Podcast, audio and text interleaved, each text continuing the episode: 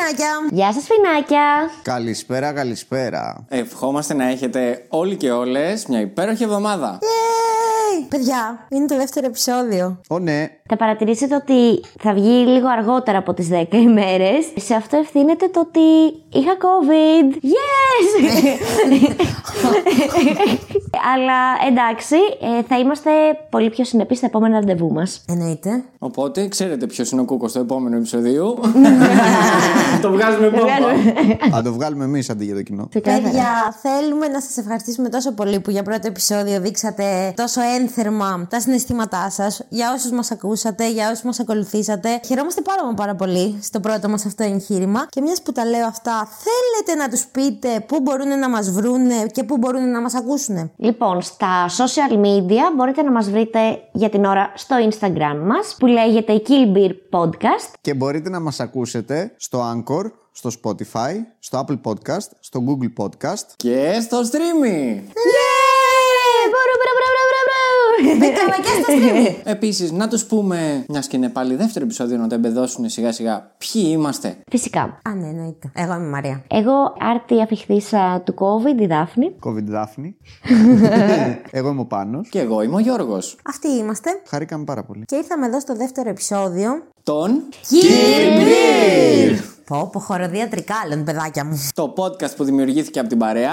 Για να σας συντροφεύει στα βράδια, τις μέρες, τα μεσημέρια, όλες τις ώρες της ημέρας γενικά. Κάνοντας δουλειές, κάνοντας γυμναστική, κάνοντας οτιδήποτε και αν θέλετε να κάνετε. Περιμένοντας την κίνηση κολλημένη στην Κηφισίας μια ωραία μέρα με 24 ώρες απεργίες και 48 ώρες απεργίες και 72 ώρες απεργίες. Γενικά με απεργίες. Γενικά είναι το podcast για να μην κάψετε την Αθήνα. και για να μην κάψετε το μυαλό σας. Και αφού κάναμε τα introduction και τους ξαναείπαμε πού μπορούν να μας ακούσουν και ποιοι είμαστε, μήπως θέλετε να τους πούμε τι νέα είχαμε μαζέψει εμείς αυτέ τις 10-12 μέρες τις οποίες λείψαμε. Μα και βέβαια. Λοιπόν, ποιος θέλει να κάνει την αρχή; Μαρία, μπορείς να κάνεις την αρχή. Μπορώ. Λοιπόν, Για κάνε την αρχή. εγώ θα σας πω για κάτι το οποίο εντάξει δεν έγινε αρχές Νοέμβρη, έγινε τύπου 24 Οκτώβρη, έγινε στο Las Vegas και πρόκειται για μια συναυλία. ναι. Las Vegas. Oh yeah. Αυτή η συναυλία Las Vegas. είναι η συναυλία της Κετούλας της Πέρι. Αχα. Δεν ξέρω Αχα. αν την είδατε. Όχι, εγώ δεν είχα την τιμή. Η οποία εμφανίστηκε στο Las Vegas φορώντας ένα πάρα πολύ ωραίο φόρεμα το οποίο ήταν κάπως κοντό. Στην περιοχή του στήθους είχε δύο αναψυκτικά για στιθόδεσμο, μία φάντα και μία κοκακόλα. Μη γελάς πάνω, έχει καλύτερο. Το θέμα είναι ότι δεν εστιάσανε τόσο στο outfit της τραγουδίστριας ή στη μουσική την οποία έβγαζε. Νόμιζα ότι δεν εστιάζαν τα κουτάκια. Ήταν λίγο καλύτερα. Η αλήθεια είναι αυτή. Είναι η φυσική τους τέτοια. Βαρύτητα. το θέμα είναι ότι σε κάποια φάση, έτσι όπως είναι και τραγουδάει μία από τις επιτυχίες της, είναι κάπως στα πλάγια τρία τέταρτα. Και το ένα τη το μάτι, αυτό που κοιτάει στην κάμερα, κάνει αυτή τη βλεφαρόπτωση να πεις, είναι αυτό που ανοιγοκλίνει συνέχεια. Αυτό ακριβώς. Μακάρι να είχαμε ένα βίντεο, μια κάμερα να το βλέπατε αυτό αυτή τη στιγμή. Τα είδες; Δεν είναι η ίδια. Α, αυτό είναι αλλιώτικο. Αυτό είναι, αυτό είναι το καλό. Το έχω για τις μακρινές αποστάσεις αυτό. Το έχω ένα μισή μήνα δεν χάλασε ποτέ. Αυτό είναι καλό, βέβαια. Αλλά αυτό ακριβώς. Το θέμα είναι ότι η τύπησα είχε βάλει το δάχτυλό της στο λοβό της και φαινόταν λες και το έκανε εκείνη, λες και ήταν κάτι ρομποτικό. Και όπως καταλαβαίνετε, φούντωσαν κάποιες θεωρίες συνωμοσίας όσον αφορά την κετούλα την Πέρι. Αγαπώ. Του τύπου. Του Τι τύπου θέλουνε; ότι είναι Illuminati. Τι Επειδή θέλουν για ανοιγοκλίνω ρομπότ. Ναι, τι θέλουν για ρομπότ, να έχει, ψη- να έχει πουλήσει και αυτή την ψυχούλα του στο διάολο ή να είναι κλόνος. Γενικά υπάρχουν πάρα πολλές τέτοιου είδους θεωρίε συνωμοσίας που θα το κάνουμε σε ένα άλλο podcast, αν θέλετε. Λοιπόν, εγώ είδα αυτό το στιγμιότυπο στο TikTok και όντως ήταν αρκετά περίεργο. Δηλαδή, το είδα και ήμουν σε φάση ρομπότ. ναι, αυτό. δεν το ψάξα παραπάνω. Λέω εντάξει, οκ, δεν είναι ρομπότ η γυναίκα. Αλλά ήταν όντως πάρα πολύ ρομποτική η κίνηση. Ήταν λες και έπεσε η τάση της λίγο.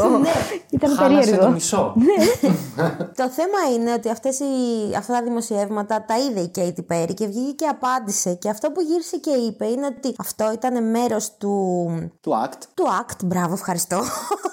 του act. Και ότι περίμενα, λέει, περισσότερο να δώσετε περισσότερη σημασία στο ότι έβαζα αναψυκτικό από το ένα μου στήθος σε ένα ποτήρι και το προσέφερα στο κοινό, γιατί το έκανε αυτό. Τέλειο. Παρά το να δώσετε σημασία στο μάτι. Αυτό. Το ένα ήταν αυτό το νέο. Και δεν ξέρω αν Ωραίο. θέλεις να σας πάω μονότερμα και για για το δεύτερο. Κάτω, τι φορούσε; Ήταν φόρεμα ολόκληρο. Ναι, ναι. Α, γιατί με το, Μίνι. με το που είπες στα κουτάκια. Ήταν ένα μίνι φόρεμα το οποίο ήταν ασημένιο μέχρι τα μπουτια και α- ο κορμός και το στήθος ήταν με δύο κουτάκια. Μία φάντα, μία κοκακόλα. Οκ.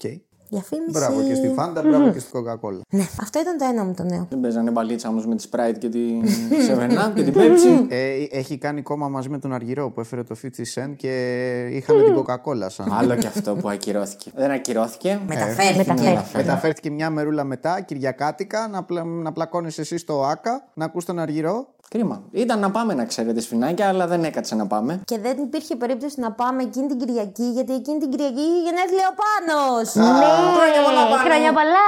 Ευχαριστώ, ευχαριστώ. Μικρά μου σφινάκια, στείλτε τερεχρονισμένα χρόνια πολλά στον Πάνο. 40 μέρες κρατάει. Ισχύει για τις γιορτές. Show him love, show him love. Thank you very much. Αυτό ήταν το ένα μου το νέο για πολλωστή φορά. Θέλεις να πεις και το δεύτερο; Θέλετε να πω το δεύτερο ή θέλετε να μοιραστούμε λίγο την Να το πάμε κυκλικά. Ας το πάμε Ό,τι κυκλικά. θέλετε, ναι, για να- Εντάξει. Who's next? Λοιπόν, εγώ έχω φέρει σαν νέο Συμφέρει. θα μπορούσε. το ότι ο Elon Musk τελικά πήρε το Twitter. Αχα. Και δεν ξέρω αν ακούσατε καθόλου. Έγινε χαμούλης. Με το Κάτι- που το πήρε στα χέρια του. Κάτι είδα, κάτι, Κάτι άκουσα, είδες. αλλά μέχρι εκεί δεν, έχω, δεν ξέρω περαιτέρω. Τι έχεις ακούσει; Τι, τίποτα, είδα αυτό, ότι και καλά ο Elon Musk θα, θα έπαιρνε το Twitter, το πήρε, κουλουπού, μέχρι Ναι, εκεί. Δεν λοιπόν. έχω... Ε, Εγώ είδα ότι πολλοί celebrities έχουν αρχίσει να κλείνουν τους λογαριασμούς τους. Ναι, και ο λόγος σε αυτό είναι γιατί γύρισε και είπε ότι σκέφτεται πάρα πολύ σοβαρά για να μπορέσει να καταπολεμήσει τους ψεύτικους που δημιουργούνται, να κάνει συνδρομή. Έλα! Oh yes, 8 δολάρια το Σόπα. μήνα. Να μου πεις εδώ το OnlyFans και πάει μια χαρά με αυτά. Ναι, αλλά στο OnlyFans βγάζεις λεφτά, ρε φίλε, άμα θες. ναι, Και αυτός θα βγάζει λεφτά. Αυτό θα βγάζει ούτως ή άλλως. Ε, Μα έτσι κι αλλιώς. Οκ. Ε, αυτό είναι η φτώχεια. Το COVID. είναι η φτώχεια. Ευτυχώς δηλαδή που δεν χρησιμοποιώ το Twitter. ναι, και εγώ δεν είχα ποτέ αγάπη γι' αυτό. Έχει προσλάβεις. Συγγνώμη που σε έκοψα, Γιώργο. μου. πειράζει. Έχει πόσα δεις και θέλει Μπορεί να και βγάλει τρεις. και από εκεί λεφτά. Ναι, κάτσε, περίμενε γιατί συνεχίζεται. Α, για Δεν πες. σταματάω εδώ. Αυτό ήταν το ένα κομμάτι. Το δεύτερο είναι ότι με το που το πήρες στα χέρια του, απέλυσε τον CEO της εταιρείας. Οκ. Ναι. Γιατί; Γιατί περικοπές, οι οποίες δεν σταματάνε σε αυτόν. Απέλυσε και όλη την εταιρεία. Περίπου έχει απολύσει μέχρι στιγμής γύρω στα 4.000 άτομα και μάλιστα μέσα από email η εταιρεία. Παιδιά, το είδα αυτό. Αυτό ήταν Το που είδα έγινε και αυτό χαμός. στο TikTok. COVID! τα, τα είδα όλα στο TikTok. Ναι. Είχες πολύ χρόνο. Πες εσύ τι είχαν τα mail, γιατί το είδα με ποιο τρόπο τους Εντάξει, πολύ απέλησε. περιγραφικά θα το πω. Ναι. Ότι ήταν απλά ένα πολύ τυπικό email, το οποίο το άνοιγε αυτός που εργαζόταν και του έλεγε ότι ε, δεν θα σας χρειαστούμε άλλο στην εταιρεία. Έχετε ήδη απολυθεί. Μπορείτε, αν θέλετε, να έρχεστε στην εταιρεία, αλλά δεν χρειάζεται να δουλεύετε μέχρι την ημερομηνία που είναι η απόλυσή σας. Και το μόνο που χρειάζεται είναι να τηρείτε τους κανόνες της εταιρείας. Θα σας ειδοποιήσουμε. Ε, Τους ειδοποιήσανε. ναι, ναι, ναι. Ενώ Έχω σοκαριστεί. Εγώ, παιδιά, είδα το άλλο, το ακόμη πιο σουρεάλ. Ότι ναι, τους απολύει μέσω email και έβλεπα στο TikTok έναν υπάλληλο που απολύθηκε και το mail, παιδιά, ήταν ένα meme με τον Elon Musk που έκανε διάφορες χειρονομίες και έλεγε You are out και τέτοιο. Και ήταν ένα meme η απόλυσή του. Όχι, ήταν κανονικό κείμενο. Είχε και κείμενο, αλλά είχε και το meme από Ναι, κάτω. από το κάτω, οποίο. ναι. Παιδιά, ό,τι πας. Πόσο τρόλ είναι. Σε... Πόσο κακό τρόλ είναι ο Elon Musk. Στα πλαίσια των περικοπών για και καλά πιο βιώσιμη εταιρεία Σόπα. έγιναν όλα αυτά. Ναι, ότι δεν βγάζει Από το Twitter. να κάνω μια δηλαδή. ερώτηση. Ναι. Δηλαδή, ο Elon Musk το πήρε το Twitter γιατί δεν πήγαινε καλά το Twitter ή απλά αποφάσισε ο ήθελε Elon να το Musk πάρει. να πάρει Είχε το λεφτά. Twitter; Έκανε μόνο του την προσφορά των 44 δισεκατομμυρίων δολαρίων. Αχά, τόσο λίγο. Ναι, Έχει την οποία την λεφτά είχε. ο Elon. Ναι, την οποία την είχε αποσύρει πριν από κάτι καιρούς πάλι και τελικά την ξαναενεργοποίησε και τελικά το πήρε. Οκ. Ναι, και δεν τελειώνω εδώ με αυτό το νέο. Σε ποιον λογαριασμό σκέφτεται να άρει την ε, απαγόρευση; Νομίζω ξέρω. Σε ποιον; Μην μου πείτε του Μητσοτάκη; Όχι. Όχι, καλά. Ο Μητσοτάκης δεν έχει απαγορεύσει στο οκ, Twitter. Στον Donald Trump, Oh, παιδιά. yes. Οκ. Ναι. Μπράβο του που θα το κάνει αυτό ο Elon. Βέβαια, Τι μπράβο του. τι, τι εννοείται, θα του κάνει άρση, δεν θα τον Όχι. αφήνει να. Όχι. Του κάνει τον άρση, είχε- θα του το πάρει. Ήταν μπαναρισμένο, Ω, φαντάζομαι. οκ. Και τώρα θα του κάνει unban. Και follow back.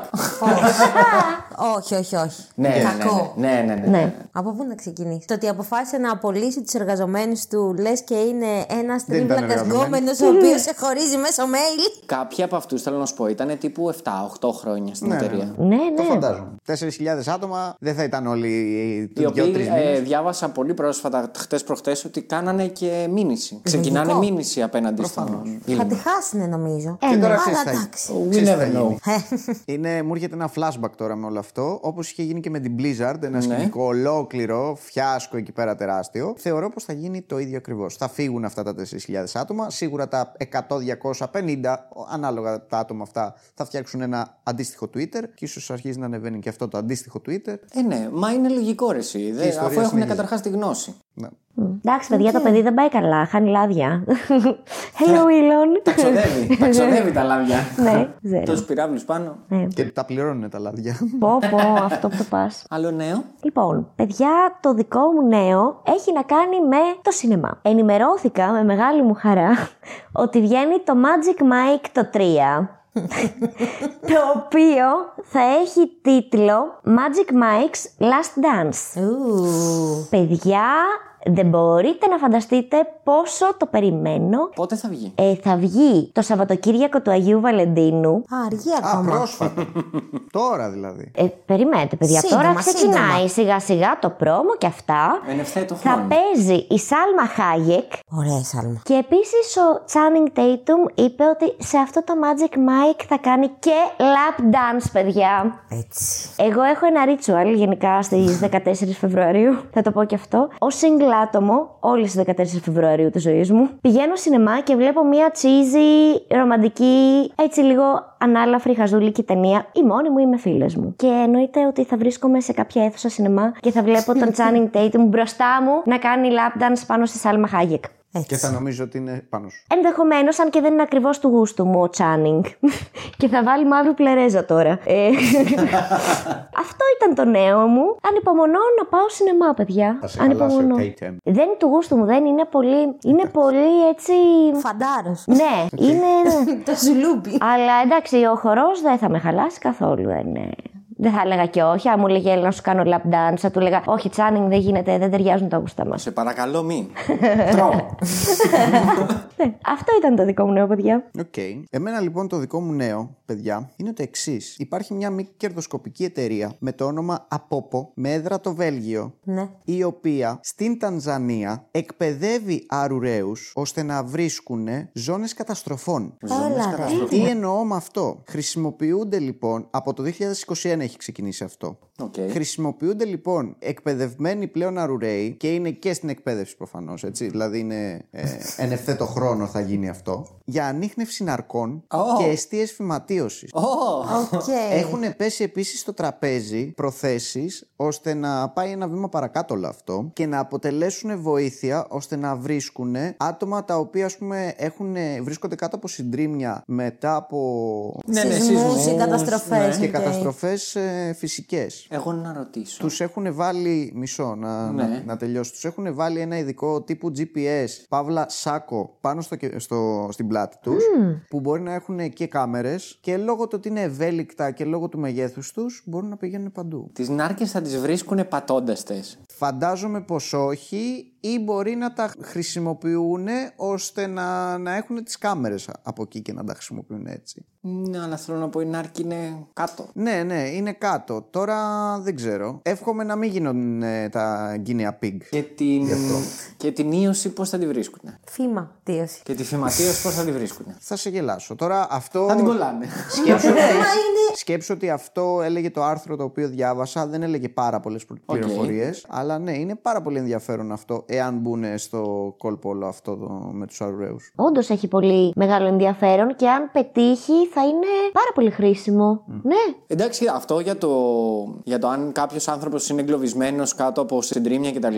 Οκ, δεκτό γιατί έχει μεγάλη λογική, αλλά το άλλο λίγο με προβληματίζει. Και εμένα με προβληματίζει, αλλά εγώ στέκομαι πιο πολύ στο θέμα των σεισμών και σε όλα αυτά. Γιατί το σκυλί, ας πούμε, μπορεί να εντοπίσει ότι βρίσκεται άτομο εκεί, αλλά δεν μπορεί προφανώς, εάν είναι το άτομο 500 5-10 μέτρα κάτω να σου πει ότι ξέρεις είναι ακριβώς εκεί. Ενώ ο αρουραίος, φαντάζομαι, είτε με Θα είναι αίμα. εκεί δίπλα του, Θα ναι. το εκπαιδεύσουν είτε με αίμα, είτε με οσμή, είτε με κάτι το οποίο είναι κοινό για όλους τους ανθρώπους για να μπορεί να πάει κατευθείαν. Εάν έχει και μικροκάμερα επάνω του, σημαίνει ότι ο άλλος θα ξέρει ακριβώς που να Θα πάει τον και να βλέπεις τρυπήσει. κιόλας αν είναι καλά και Ναι, αν ναι, είναι. ναι, ναι, Αν ναι. όχι, είναι πάρα πολύ χρήσιμο. Βέβαια, θέλω πάρα πολύ να τσακίσω αυτή την κουβέντα λέγοντας ότι θα τον βρίσκει και θα του τρώει ταυτή. Και που θα είναι ορισμένος. Ε, όχι, δεν πάνε και κατευθείαν τα, τα ποντίκια για να φάνε τα αυτιά. Σίγουρα. Εγώ θα Δεν ξέρω πώς μπορεί να ευχαριστεί. γίνεται η εκπαίδευση, βέβαια, απ' την άλλη. Ξέρεις, όλα αυτά που κάνουμε στα ζώα λίγο. Ναι, εντάξει. Εγώ όταν είπα εκπαιδεύουν τους αρουραίους, μιας και είχαμε τη συζήτηση του Magic Mike πριν και αναφέραμε τους φαντάρους. Φανταστικά. Μια μεγάλη ομάδα από αρούρια. Μια στρατιά. Ναι, να τους έχει λοχός προσοχή. και να κάνουν lap dance και τα αρούρια γύρω από τον Τζάνινγκ Κλείνεται επιδέξια. και να είναι η Σάλμα Χάγεκ με το αρούρι από την ουρά έτσι ου, και να τα κάνει γύρω-γύρω. Αυτό κάπως έτσι το φαντάστηκα και οι αντίπαλοι τους θα είναι τα χελονιτζάκια. Βρε, εγώ σκέφτομαι τώρα αυτή τη... Εγώ σκέφτομαι αυτή τη στιγμή ένα ρούρι που έχει τον μπαζούκα πίσω στην πλάτη Ναι, ρε, και έχει και ναι, την κορδέλα, τη, του τη Ράμπο. μιλιτέρ του Ράμπο ήθελα στο ήθελα να ρωτήσω, κεφάλι. πού ήτανε, γιατί κάπου μου έρχεται αυτή η εικόνα. Σε ποιο Chipmunks. κινούμενο ήτανε; Chipmunks ή ο τέτοιος, ο δάσκαλος των. ε, Όχι, ο Σρέντερ. Ο Shredder Σρέντερ ήταν ο ήταν ο κακός. κακός από τα χελονιτζάκια. Ναι. Ή ο, ο, ο δάσκαλος από τα χελονονιτζάκια που ήταν αρουραίος. Ναι, αλλά. Όχι αυτό που λες τώρα με, του, με τον Μπαζούκας και το στρατό, κάπου μου έρχεται. Chipmunks, ίσως. Μμ, Κάτι μου θυμίζει και εμένα. Τώρα σπάω το Σαν κεφάλι μου. εικόνα, ναι. Α, παιδιά, δεν ήταν ένα με ένα περιστέρι. Ε, Κάτι μου θυμίζει και αυτό. Ένα περιστέρι, ρε παιδιά, πώς το λέγανε. Ένα. Κινούμενο ή της Pixar Κινούμενο- ή της Disney ήταν. Όχι, της Disney δεν ήταν σίγουρα. Πιτ- ε, κάτι τριτοκλασσά του ήταν, δεν ήταν πολύ πετυχημένο. Μόλι χάσαμε τη χορηγία από την Pixar. Μήπως ήταν κανένας ποντικό μικρούλη. Όχι, Όχι, ποντικό. όχι, ήταν όχι. πολύ Αν και kind το εκεί ποντικό σίγουρα μικρούλι. πρέπει να έχει καμιά Σίγουρα. σκηνή. Μπορεί να είχε καμιά τρελή σκηνή. Ή Στο κανένα δύο. ρατατούι ή κάτι τέτοιο. Όχι, όχι, στο 2, στο 2, στον ποντικό μικρούλι σίγουρα θα έχει καμιά σκηνή. Πώς το λέγανε αυτό το, το περιστέρι, θα σκάσω τώρα. Το οποίο, παιδιά, το είχα κάνει και σαν 18 ήταν, δεν ήταν ακριβώς σαν περιστέρι. Το πλοίο. Το πλή. Με το πλή. Οκ. Τέλεια. Τα οποία παιδιά αυτά λέγονται rescue rats. Έτσι. Τι γλυκούλικο! Ε, Rocket Team. Ναι, ναι, ναι. Οκ. Όλα στα Pokémon καταλήγουν. Έτσι. Οκ. Είμαστε όλοι Pokémon. Είμαστε ανθρωπόμον. Για όσους ξέρουν, και η, η ομάδα πύραυλος είναι δεν Digimon, είχε. συγγνώμη. Ο- ναι, Ναι, γιατί τα Digimon είχαν όλα κατάληξη μόν. δεν το θυμόμουν αυτό. Ναι, δεν ναι. έβλεπα. Εγώ έβλεπα. Αλλά ναι, για όσους θυμούνται, η ομάδα πύραυλος δεν είχε το Raticate. ναι, ναι, ναι. Και το Ρατατά! Η ομάδα πύραυλος είχε τον έναν και μοναδικό μιάου.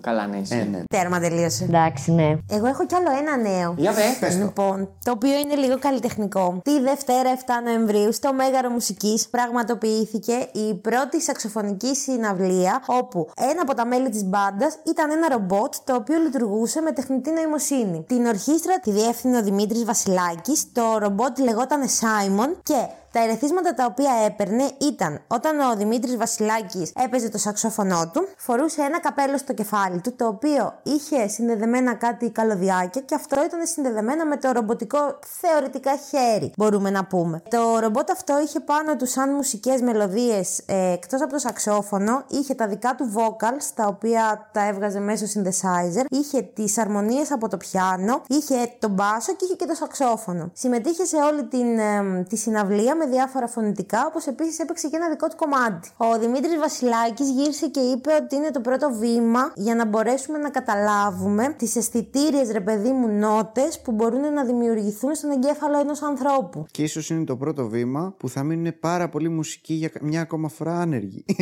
Όχι, ρε, γιατί για γιατί φαντάσου σου μια λέει- ορχήστρα με 30 τέτοια. Μα σου λέει ότι. Όχι, όχι. Μα γυρνάει και Ναι, σου ναι, λέει. ναι, σε ότι... 10 χρόνια. Θα σου πω. Σου λέει ότι αυτό έρχεται για να συμπληρώσει τον άνθρωπο. Μακάρι. Γιατί δεν ήταν μόνο του, ήταν μέλος μιας μπάντας. Ε, η μπάντα ήταν τύπου 7-8 άτομα και ήταν ο μικρή. ενορχηστρωτή. Οκ. Αλλά ήταν μέσα. Δεν είχε κάτι δικό του σαν σόλο Βοηθούσε φωνητικά, στα, βο- έκανε τα vocals από τους τραγουδιστές και έμπαινε σαν μελωδία μέσα στο, στο συμφωνικό κομμάτι, ρε παιδί μου. Αυτό. Οκ. Εγώ ενθουσιάστηκα όταν το διάβασα. Πάρα Επίσης πολύ θέλω να ωραίο. πω και για την επίδειξη μόδας της Balenciaga Να την πει. που Α, έκανε. εντάξει. Ε, θεωρητικά δυστοπικό και full νταρκίλα αφιερωμένη στην Ουκρανία. Αυτό Ναι, που ναι. διάβασα και μου έκανε τεράστια εντύπωση είναι ότι ο, ο διευθυντής σκηνοθεσίας, ο art director βασικά της κολεξιόν, έριξε δύο τόνους λάσπη σε όλο ναι. το μέρος και τα μοντέλα με τα ρούχα τα οποία φοράγανε είχαν τελείως αντίθετες σωματικές στάσεις από ό,τι έχουμε συνηθίσει σε διάφορα fashion ναι, show. εγώ επειδή είδα την επίδειξη, περπατούσανε σαν να ήταν Σαν να είναι έξαλα. ξυλιφορτωμένοι. Ναι, και σαν να πηγαίνανε για τσαμπουκά. Δηλαδή ήταν μπροστά το πάνω μέρος του σώματος και καμπουριάζανε κάπως. Και επίσης είδα και το must have item ε, της κολεξιόν γενικά, αυτό που λανσάρεται, που είναι ε, η σακούλα Σακούλες σκουπιδιών. σκουπιδιών. Ναι. Αυτό και το μοντέλο με την, με την τσιχλόφουσκα και καλά που φοράγε σαν αλεπού στο. Μμ, μμ. Πολύ ναι, ναι, ωραίο. ναι. Αυτά, Αυτά ήταν τα νέα. Θα έλεγε κανείς ότι τα μοντέλα κόψαν λάσπη. Στην κυριολεξία. Φαινόταν πολύ δύσκολο να το περπατήσεις αυτό το πράγμα. Αλλά δηλαδή... σίγουρα θα ήταν δύσκολο. Επίσης την Πασαρέλα λέει ότι την άνοιξε ο Κάνι Ζεστ. Ο Κάνι West. ο Κάνι Ζεστ. Εγώ θέλω να μείνω λίγο στο νέο που έφερε για, το, για τη μουσική, μιας και το είπε ο Πάνος. Όλα αυτά τα βήματα είναι πάρα πολύ καλά όταν χρησιμοποιούνται σε συνδυασμό με τους ανθρώπους και έχει δίκιο ο Πάνος αυτό που είπε. Όντως, αυτό αν ήταν το πρώτο βήμα που έγινε για δημιουργία μουσικής από ένα ρομπότ με τεχνητή νοημοσύνη, σε 10 χρόνια όπως είπε ο Πάνος. Εγώ σου λέω με το ρυθμό που εξελίσσεται η τεχνολογία σε 5. Εντάξει, Θα θεωρώ. δούμε όντως ένα CD από. Ναι, απλά θεωρώ ότι θα αργήσει πάρα πολύ να αντικαταστήσει τον άνθρωπο γιατί είναι πάρα πολύ κοστοβόρο. Όχι. Εντάξει. Όχι. Κοίτα, αν, Άμα το αγοράσει, άμα αγοράσει την εταιρεία παραγωγής ο Elon Musk, όχι, δεν πρόκειται. κοίτα, αν γυρίσει και πει ο, ο τάδε, η τάδε εταιρεία η οποία είναι πίσω από κάτι τέτοιο και σου πει ότι ωραία, σε ένα μουσικό π.χ. δίνω ένα χι budget το χρόνο. Αν αυτό το budget είναι ας πούμε στον 1,5 χρόνο ένα ρομπότ, θα πάρει το ρομπότ και τελείωσε. Συν της άλλης, αυτό που λέει ε, θα γλιτώσει τα δικαιώματα. Δεν θα, δεν θα έχει δικαίωμα ο άλλος να πάρει δικαιώματα μετά από 10 χρόνια, γιατί Ναι. έβγαλε ένα CD πριν από 10 χρόνια. Ναι. Θα τα παίρνει καθαρά η εταιρεία. Επίσης, για να μην μπούμε στη διαδικασία να λέμε ότι αν συμβεί αυτό σε μια ιδανική κατάσταση στα ρομπότ, θα μιλάμε για, τη, για τις τέλειες παύσεις, τέλειες νότες, τέλεια τα πράγματα, όλα και θα βγουν όλοι οι μουσικοί να κάνουν λάθη, έτσι. Δηλαδή θα φαίνεται πάρα πολύ εκεί, ενώ τώρα Δεν μπορείς νομ- να το καλύψεις με το χύψη τρόπο. Εντάξει, συνεχίζω να πιστεύω ότι είναι μια νέα τεχνοτροπία και είναι μια νέα πόρτα ουσιαστικά η οποία ανοίγεται στο κομμάτι της επιστήμης κατά βάση. Το ότι έχει βρει σαν ερέθισμα τη μουσική και μπόρεσε να ανταπεξέλθει σε ένα κονσέρτο, μόνο καλό μπορεί, εγώ μόνο σαν καλό μπορώ να το δω γιατί μπορώ να καταλάβω ότι αυτό που λέτε, ναι μεν μπορεί να έρθει, αλλά πιστεύω ότι θα έρθει πολύ πολύ αργότερα. Μακάρι. Εμένα σφινάκια, να ξέρετε, η άποψή μου είναι ότι είμαι φαν της τεχνολογίας, όπως είπα και στο προηγούμενο επεισόδιο. Γουστάρω πάρα πολύ. Περιμένω την ημέρα που τα ρομπότ θα μας πάρουν τη δουλειά για να κάτσουμε επιτέλους και να μην έχουμε τίποτα να κάνουμε. Πρέπει να έχουμε εξασφαλίσει με κάποιο τρόπο τα ποστοζήν για να το κάνουμε αυτό. Θα το έχουμε εξασφαλίσει, απλά ο κόσμος δεν μπορεί να καταλάβει ότι όταν δεν θα υπάρχει καμία δουλειά, δεν θα έχεις ανάγκη τα χρήματα. Τι θα κάνουν, θα μας σκοτώσουν όλους, Όχι. Είσαι τόσο φαν που έχεις πολλά fans μέσα στο PC σου. Όχι, για την ακρίβεια έχω ένα, έχω ένα και αυτό τρίζει. Άλλο άμα. Δεν έχω τα funds για να αναπληρώσω το fund. OK. Εγώ έχω φέρει εκτός από τα νέα που είπατε ένα fun fact. Για πες. Το οποίο το είδα στο TikTok. να μην νομίζετε ότι είμαι και κανένας ξυπνάκια. Από αυτά που λένε, που σου δημιουργούν την απορία του πώς το ξέρει ο άλλος αυτό το πράγμα. Οκ. Χρησιμοποιούμε χλωρίνη. Ναι. Ναι, ναι. Ωραία. Κατά κόρον. Ωραία. Όταν πέφτει πάνω στο δέρμα σου και πας να την ξεπλύνεις με νερό, ενώ θεωρητικά όταν πέφτει πάνω στη χλωρίνη και πας να την τρίψεις εκείνη την ώρα, είναι λίγο σαγρέ και λίγο. Δεν γλιστράει. Είναι παχύρευστη. Όχι, δεν γλιστράει. Όταν πέφτει πάνω στη χλωρίνη, δεν γλιστράει το δέρμα σου. Οκ. Όταν πας και του ρίχνεις νερό, γιατί είναι λες και έχεις βάλει σαπούνι και φεύγει, λες και έχεις βάλει λάδι; Η αλήθεια είναι ότι δεν το έχω βιώσει ποτέ αυτό γιατί πάντα φοράω γάντια όταν χρησιμοποιώ χλωρίνη. Και εγώ προσέχω πάρα πολύ για τη χλωρίνη. Οι λογικοί άνθρωποι, εμείς λέει τις βάλουμε στα μάτια. Άλλοι την πίνουνε, σε παρακαλώ. παρακαλώ. Ο Τραμπ είχε γυρίσει και το είχε πει αυτό. Γιατί Ποιο; το να πιείτε, Ναι, να πίνετε για να το χλωρίνη ρωτήσω. Για να μην ε, Πες το σε πεθάνετε μένα από που τον είχα COVID. άνθρωπο στο στρατό, ο οποίος είχε μπει μέσα στο ιατρείο, όπου είχε πιει χλωρίνη. Κρόκους αυγών. Κρόκους καθαρό αυγών να τα κούτελο. ξεράσει. Όχι, δεν τα ξέρασε ποτέ. Τέλος πάντων, ο λόγος που γίνεται αυτό, σε όποιον έχει τύχει, που μπορεί να μας ακούει και να έχει την απορία γιατί μπορεί να γλιστράει, λες και έχεις βάλει σαπούνι, είναι γιατί όντως δημιουργεί σαπούνι από την αποσύνθεση που κάνει το δέρμα σου την ώρα που πέφτει πάνω. Σόπα. Ναι, η χημική σύσταση τη- του νερού και, του, και της χλωρίνης. Oh my god. OK. OK, πολύ καλό. Ή και όχι, δεν ξέρω.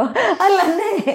Γενικά φοράτε γάντια, παιδιά, όταν χρησιμοποιείτε χλωρίνη. Μπορεί να σου πέσει ρε παιδάκι μου λίγο Ναι, εδώ, στο ναι. χέρι, ξέρω εγώ, Ναι, λίγο ναι, πιο ναι. πάνω. Στα ρούχα να μην σου πέσει, ας σου πέσει το χέρι. Στο, το χέρι ξαναγίνεται. το ρούχο δεν ξαναγίνεται. Ισχύει, ισχύει, ισχύει. Καλά, μιλάμε για λίγο, όχι να βουτήξει το χέρι σου μες στη χλωρίνη.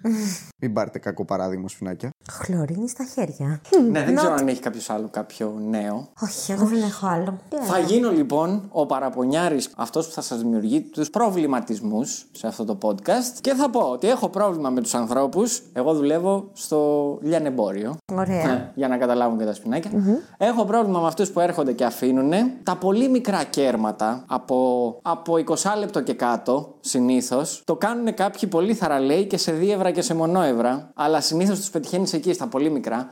Που σου αφήνουν ρε φίλε αντί για ευρώ ένα άλλο νόμισμα. Που είναι πολύ ίδιο. Ναι, τύπου από Βουλγαρία, τύπου ναι, από. τύπου το πεντάλεπτο είναι βουλγάρικο. Ναι, ναι, ναι. Παλιό βουλγάρικο. ναι, ναι, ναι. Δεν μου έχει Εντάξει. τύχει ποτέ αυτό. Μου έχει τύχει πολλές φορές. Σε πεντάλεπτο. Όχι σε πεντάλεπτο. Σε ευρώ. Αυτά που, Σε μοιά- ευρώ, ναι, οκ. Αυτά που μοιάζουν είναι τα μονόευρα και τα δίευρα με κάποιες Το άλλες δίευρο, το τουρκικό, η, τυρ- η τουρκική λίρα, ας πούμε, είναι ίδια. Μπράβο. Οκ. Διαφέρει βέβαια σε αυτό που εμφανίζεται. Ναι, Αλλά η, η ερώτηση μου είναι ότι εκεί βρήκες να κάνεις όλη την οικονομία, ρε φίλε. Θα με κλέψεις στο 20 λεπτό ή στο 10 λεπτό. Παιδιά, υπάρχει περίπτωση να μην το καταλαβαίνουν καν βέβαια. Γιατί Όχι, παίζει πίστεψέ να, με. το έχω, παίζει να το έχω κάνει κι εγώ να έχει τύχει να έχω κάποιο τέτοιο στο πορτοφόλι μου. Δεν κοιτάω αυτά ψηλά και τα δίνω έτσι. Καλέ, δεν σας έχει τύχει να έχετε, όσοι έχετε κερδίσει τα φλουριά από αυτές τις τυποποιημένες βασιλόπιτες που είναι η λιρίτσα το 20 λεπτό που είναι full χρυσός σαν τα κανονικά 20 Ναι, λεπτά. ναι, ναι, ναι. Και τα έχεις σχήμα μέσα στο πορτοφόλι. Ναι, σου. γιαγούρι και καλά. Ναι, ρε παιδί μου. Ναι, ναι, Αυτό ναι. μπορεί να σου τύχει να το Η δώσει. Τώρα. λίρα όμως, όταν την πιάνεις μαζί με τα υπόλοιπα κέρματα, κάνει μπαμ. Εντάξει, ρε παιδί μου, μπορεί να Ότι μην είναι, το όχι θέλω να πω την καταλαβαίνουν όλοι. καταλαβαίνει την καταλαβαίνεις από το βάρος, από την υφή, είναι πολύ πιο λεπτό. Τι να σου πω τώρα. Γίνεται λίγο στοχοποιημένα, θεωρώ. Αυτό, αυτό προσπαθεί να συζητήσει ο Γιώργος. Όταν Ναι. γίνεται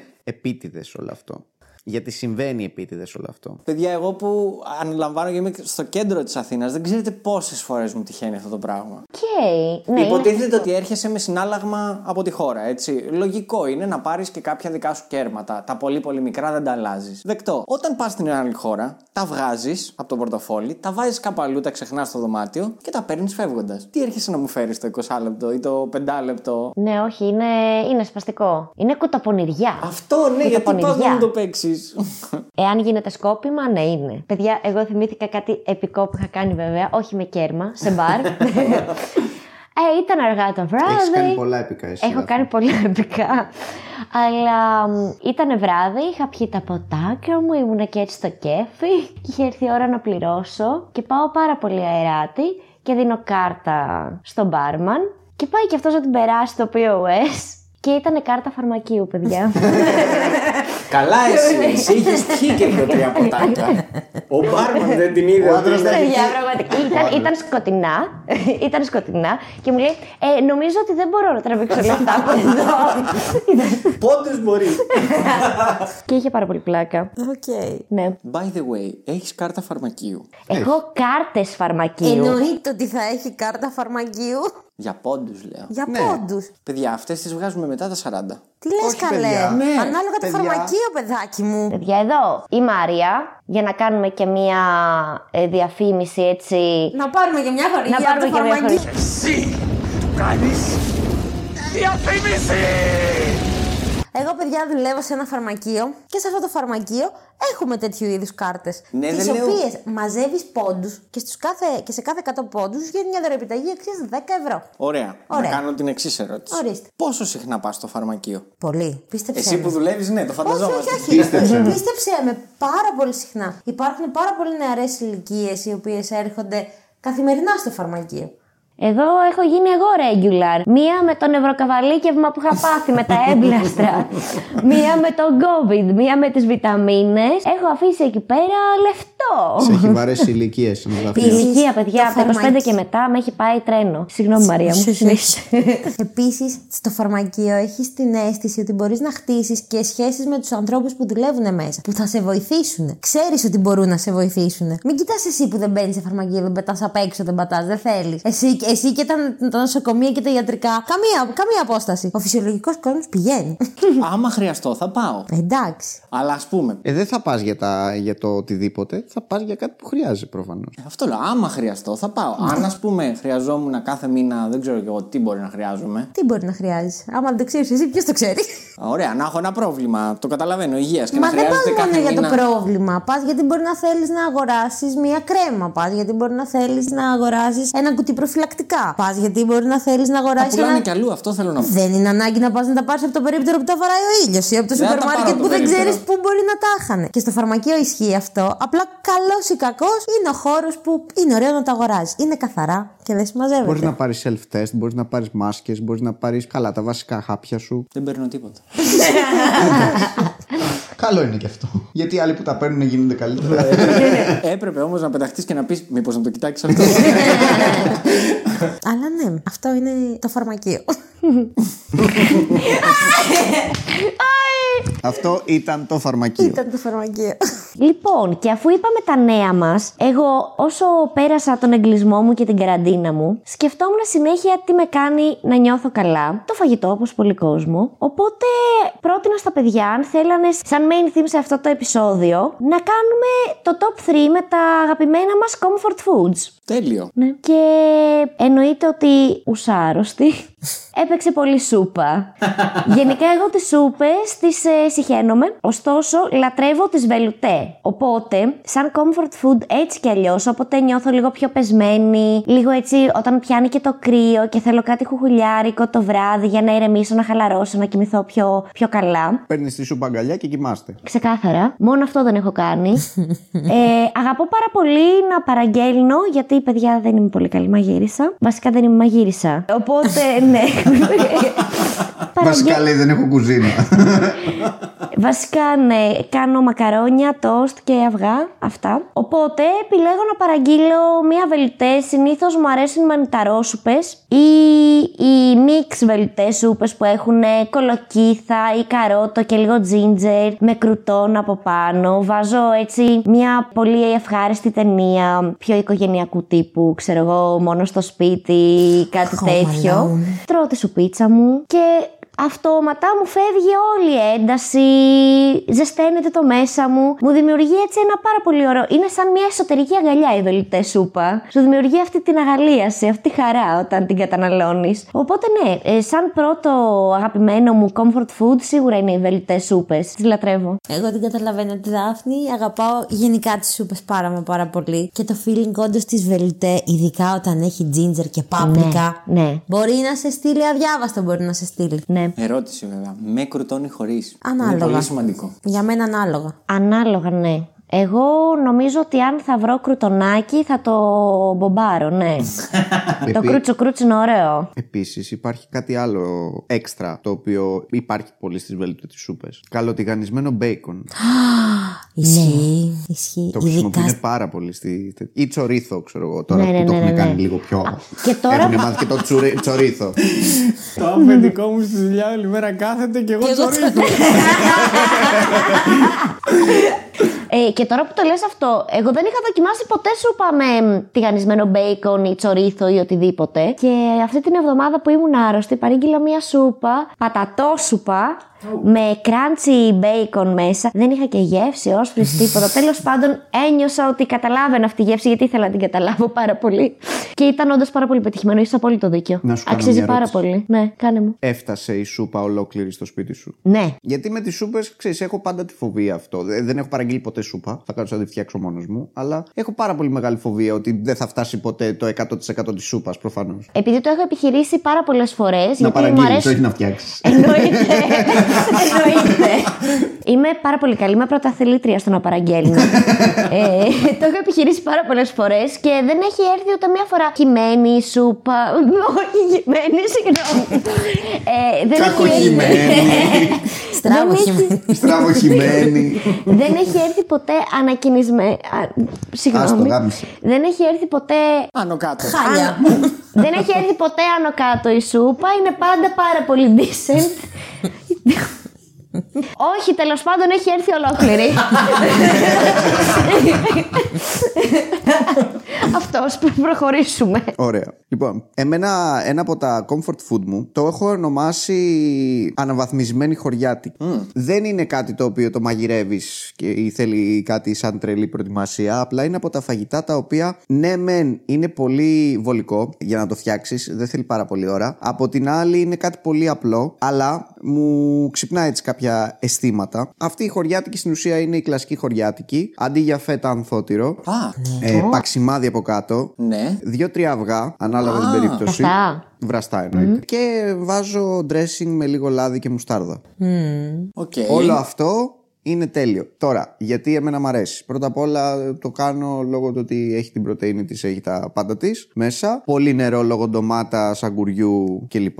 Λίγο έτσι υδατάνθρακες λόγω του παξιμαδιού. Εντάξει, παξιμάδι, ναι. Και είναι πολύ ωραίο για μετά την προπόνηση, για έτσι ένα βραδινό ωραίο και εύκολο. Είναι και ελαφρύ. Και επειδή έχω ένα θεματάκι με τις ε, γεύσεις γενικά, δηλαδή το θέμα ντομάτα, παξιμάδι, λάδι, είναι τρία πράγματα τα οποία σου θυμίζουν πολύ χωριό. Είναι, ναι. Θα σου θυμίζουν ακόμα και μέσα στο χειμώνα να τη φας, θα σου θυμίσουν αυτό το καλοκαίρι που έχεις γυρίσει από το μπάνιο σου και τρως την ντοματούλα σου. Είναι, και είναι. είναι, είναι αυτό, αυτή η νοσταλγία είναι πολύ ωραίο πράγμα. Και ειδικά τώρα εντάξει, άμα πεις ότι κάθεσαι και το κάνεις λίγο διαφορετικά, τρίβεις λίγο ντομάτα πάνω στο παξιμάδι και το αφήνεις το παξιμάδι ολόκληρο. Είναι τύπου ντάκος, καλοκαίρι, Ναι, βάζεις και το ναι. ανθόδυρο πάνω. Είναι, είναι, είναι άλλη φάση, είναι πολύ ωραία. Οπότε ναι, ε, για το πρώτο μου comfort food είναι αυτό. Πολύ ωραίο, μπορώ να πω. Η εξαιρετική επιλογή του ανθότυρου αντί για τη φέτα. Ναι. Για όσους δεν μπορούν, δηλαδή τη φέτα και το πολύ έντονο αυτό που βγάζει είναι φανταστικό. Επίσης το ανθότυρο είναι πολύ πιο οικονομικό. Ναι, είναι. Ναι, γι' αυτό. Ναι, δεν έχω πάρει ποτέ Είναι ανθότυρο. μισή τιμή Πολύ, κάτω. πολύ πιο οικονομικό. Πιο μισή, Μισή τιμή δηλαδή, κάτω. Το κιλό έχει όσο έχει το κομματάκι φέτα που παίρνεις. Ε, Οκ. Είναι σκέψου, ε, να το πούμε και αυτό εντάξει. Περίπου το μισό κιλό φέτα θα σου κοστίσει μία φέτα, ας πούμε, μ, σε προσφορά. Θα την πάρεις 4-5 ευρώ. Το ανθότυρο σε προσφορά είναι στα 2,5 ευρώ το μισό κιλό. Α, τρομερή διαφορά, όντως. Και τρως Απλά το πολύ θέμα είναι να σ' παραπάνω. αρέσει. Γιατί είναι πολύ μαλακό τυρί και είναι και πολύ. είναι ανάλατο. Βάζεις εσύ ό,τι θέλεις από πάνω Η για να το αλήθεια δώσεις είναι ότι γεύση. επειδή εγώ είμαι στο group ε, φέτα Και με τα εγώ είμαι, μπούνια. αλλά αναγκάστηκα και πήγα Εντάξει. εκεί και είναι πολύ, άρα, πολύ ωραίο. Συμφωνώ απόλυτα και έχει, απολ- έχει μεγάλη λογική αυτό που λες. Απλά ναι, εγώ τη φέτα τη λατρεύω, οπότε είμαι σε φάση. Έχεις λίγη σαλάτα στη φέτα σου. Κάπως Οκ. έτσι. Δεν, ναι, ναι, ναι. Εντάξει, η Οκ. αλήθεια να Ναι. λέγεται ότι αυτό που μου αρέσει και εμένα στη χωριάτικη, την κανονική που λέει ο Πάνος είναι αυτό. Το λάδι που έχει μείνει κάτω, που έχει πάρει από όλα τα υλικά. Ναι, ναι, ναι. ναι, ναι. Κάνει Τη την γεύση. παπάρα μετά. Ναι, ναι, Καλά, ναι. προφανώς ναι, ναι, κάνεις ναι. παπάρα. Και πώς ταυτίστηκαν έτσι τα μυαλά μας χωρίς να το ξέραμε. Και εμένα το πρώτο μου comfort food είναι μια γαβάθα με σαλάτα. Πω, πω, τέλειο. Ναι, αλλά εμένα μου αρέσουν οι mix σαλάτες. Παίρνω μαρούλι ή αυτές τις έτοιμες, τις ωραίες και μέσα μπορώ να κόψω ένα αγκούρι, μία ντομάτα και δίπλα θα έχω φτιάξει και ένα κουτάκι noodles. Τα σκέτα αυτά του σούπερ μάρκετ Οκ. που άμα δουλεύεις σπαστό και θέλεις να φας κάτι που δεν θες να σε ρίξει, να σε βαρύνει, αλλά θέλεις και να σε χορτάσει, η γαβάθα με την πράσινη σαλάτα, με ανθότυρο μέσα ή ντοματίνια, παξιμαδάκια, οτιδήποτε δροσερό και ανάλαφρο σε συνδυασμό με τα noodles λαχανικών, εμένα έρχονται και μου καλύπτουν το κενό αυτό το τρίωρο που Οκ. έχω. Ναι, μου αρέσουν πάρα πολύ σαλάτες. Τα τρως ξεχωριστά, δεν τα τρως μαζί. Ξεχωριστά, Δεν ξεχωριστά. τα πετάς Μια μέσα. γαβάθα, όχι, μια γαβάθα σαλάτα και ένα πιάτο noodles. Ναι. Είναι πολύ ωραίο το θέμα σαλάτα, αν είναι μπόλικη και όντως σε κρατάει και σου δίνει και τη δροσιά, σου δίνει και την ενέργεια. Είναι πολύ, είναι πολύ worth οι σαλάτες. Ναι. Βέβαια, πολύ επικίνδυνες. Γιατί; Να πούμε. Αν ειδικά τις παίρνεις έτοιμες, όπως τις πουλάνε πλέον στα ναι. σούπερ μάρκετ. Πάρα πολύ επικίνδυνη. Χρειάζεται οπωσδήποτε να την αποστειρώνεις με κάποιο τρόπο. Ο πιο εύκολο είναι το ξύδι. Ναι. Εντάξει, εγώ αρκούμαι απλά στο να τις πλένω. Ναι, εντάξει, θέλω να σου πω, είναι λίγο περίεργο το έτσι όπως το κάνουν πια, γιατί είναι και ειδικομένες, έχουν έχουν πάρει μια οξύτητα, έχουν οξυδωθεί βασικά. Τέλος Ναι, πάντων, ναι. δεν ξέρω. Πάντως είναι, είναι νόστιμες αυτές οι λόλες, αυτές οι ρόκες που είναι μέσα. Ρόκα, Μπορούν να με αγαπώ. τρελάνουν. Ναι, η ρόκα είναι το αγαπημένο μου φυτό. Και εμένα. Και ξέρετε έχω ότι- τρελαθεί ότι που ήταν το φαγητό για τα γαϊδουριά. Αυτό. έχω τρελαθεί. Η ρόκα. Ναι. Δεν το ξέρετε. Όχι. Ναι, παλιότερα, δηλαδή παλιότερα τύπου πριν από 60-70 χρόνια, τη δίναμε μόνο στα γαϊδούρια. Και για να απλά τρώνε. αποφάσισε κάποιος να το κάνει. Ε, κάποια να το φέρει στιγμή και σε όταν εμάς. ξεκίνησαν τα άγρια χόρτα, γιατί και η ρόκα χόρτο θεωρείται, όταν ξεκίνησαν τα άγρια χόρτα να έρχονται προς, τα, προς το ελληνικό φαγητό και τη μεσογειακή έτσι, κουλτούρα, ξεκίνησε και η ρόκα να παίρνει τα πάνω της γιατί ήταν πικάντικη. Δεν ήταν μόνο Ναι. αυτή τη στιφή γεύση που Ναι. έχει το τέτοιο. Τι εννοούμε αυτό με τα χόρτα, Γιατί ας πούμε θυμάμαι πάντα τις γιαγιάδες μου να πλένουν βλήτα, να πλένουν τέτοια πράγματα και να Αυτά, φτιάχνουν. τα βλήτα, ας πούμε, και τα ραδίκια και όλα αυτά είναι πάνω κάτω εποχής. Οπότε μπορείς να τα βρεις πολύ συγκεκριμένες Η ρόκα είναι εποχές. καθ- πάντα. Η ρόκα είναι, επιβιώνει πάρα πολύ εύκολα. OK, OK. Εντάξει, όλα δεν βγαίνουν το χειμώνα. Έτσι. Ναι, εντάξει, προφανώς. Και είναι ένα από τα Αξίζει κομμάτια τα ρόκα. οποία είναι πολύ. Μου κάθεται κάπως το ότι βρίσκουμε όλα τα λαχανικά όλη την εποχή. Ε, Ε, εντάξει, πλέον. θερμοκήπια τώρα. θερμοκήπια, ναι. Ναι, αλλά κάποτε ρε παιδάκι μου δεν έκανε αμάν και πώς να πας στο χωριό που έλεγες πριν ή στο νησί να φας ντομάτα. Που να θα έχει τη μύριζε γεύση, ντομάτα. Με το που την κόβανε από, το, από την κουζίνα τη μύριζες. Πω, πω, ναι.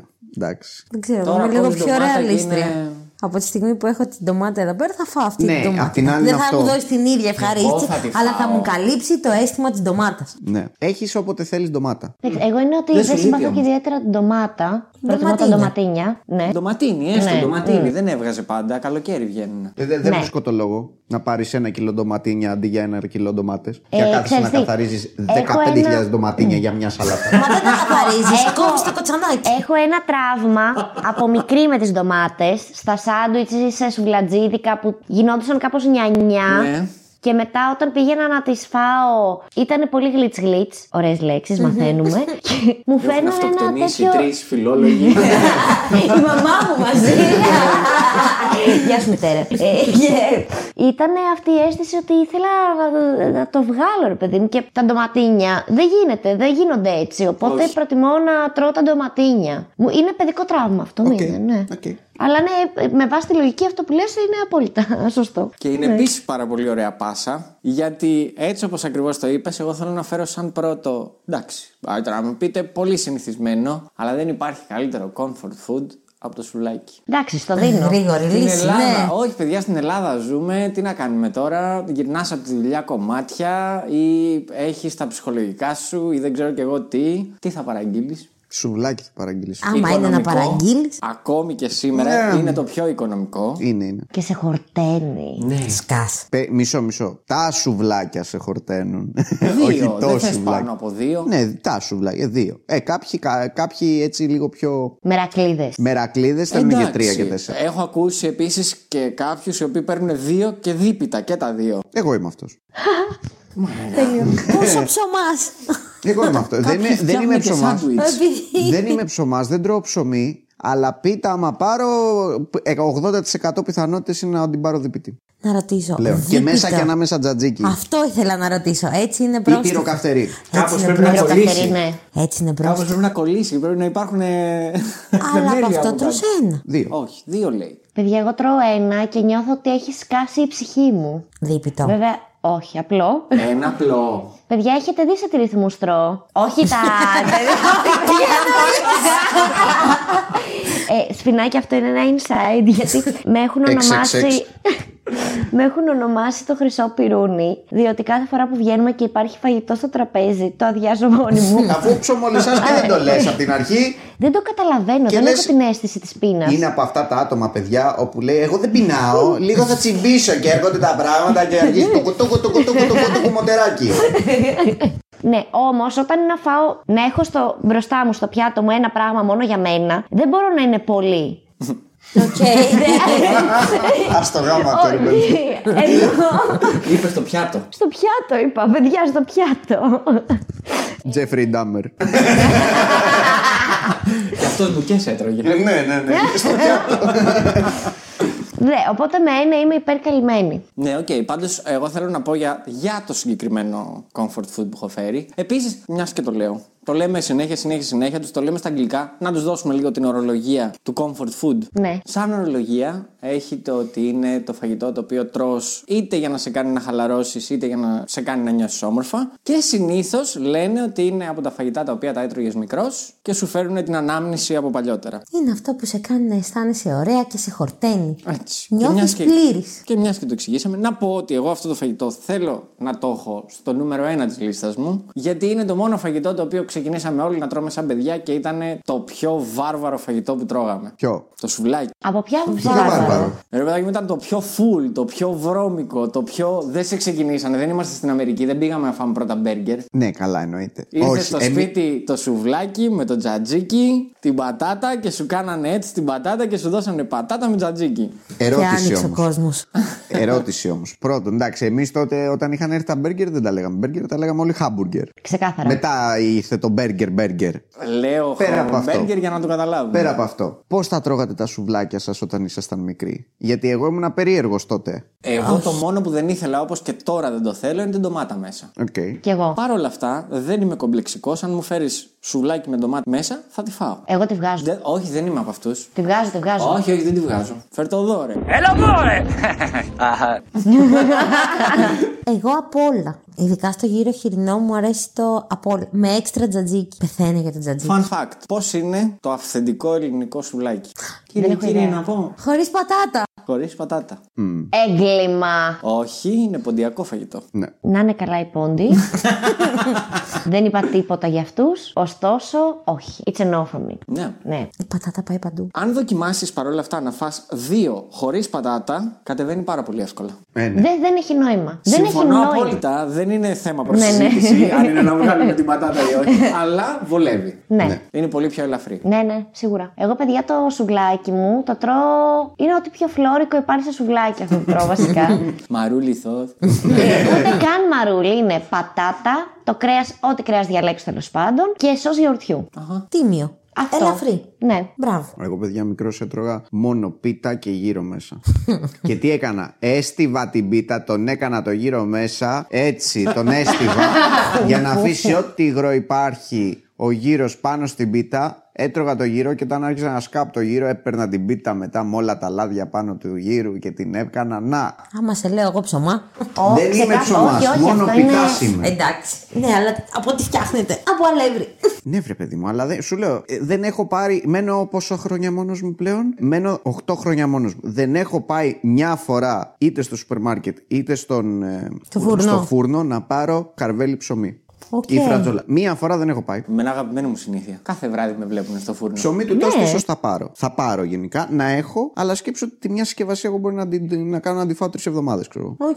Δεν είστε Γάλλος, κύριε, να παίρνετε την μπαγκέτα σας. Ω, le baguette. Ω, le crème brûlée. Έτσι. Και για να μην ξεκινήσουμε την αιώνια διαμάχη σουβλάκι, καλαμάκι ή σάντουιτς ή σουβλάκι. Ναι, ναι, ναι, δεν θα Αθήνα, τελειώσει Θεσσαλονίκη. Αφήστε το. Δάφνη. Ας προχωρήσω λοιπόν στο νούμερο 2 των αγαπημένων μου comfort foods. Στο νούμερο 2 έχω κάτι το οποίο, παιδιά, όντως φτιάχνω μόνη μου. Ε, δεν το περιμένατε αυτό να έρθει. Είναι μια συνταγή που μου την έμαθαν κάτι φίλες μου που την είχαν δει στο TikTok. Πάρα πολύ δύσκολη. δηλαδή, θέλει να έχεις ένα, ένα μισελένα αστέρι σίγουρα. Είναι δύο φέτες του τόστ. Βάζει. Ξεκινάω πολύ. Ξεκινάω δυναμικά. Δυνατό, δυνατό entry. Της ψήνης ή είναι ομέ. Θα σας πω. Θα σας πω. Δύο φέτε του τόστ. Μέσα μπορείτε να βάλετε ό,τι τυρί έχετε στο ψυγείο σας ή προτιμάτε. Ζαμπόν, μπέικον, οτιδήποτε. Και μετά πάτε και στο πάνω ψωμάκι με τα δάχτυλά σας κάνετε μία λακκουβίτσα Ναι. και σπάτε ένα αυγό. Έπειτα, είναι λες και περιγράφω τώρα. Α συνεχίσω. Έπειτα ρίχνετε αλάτι πιπέρι και πασπαλίζετε και με λίγο τριμμένο τυράκι, Ου. εάν θέλετε, if you like to. Το χώνετε στο φούρνο και περιμένετε να ψηθεί.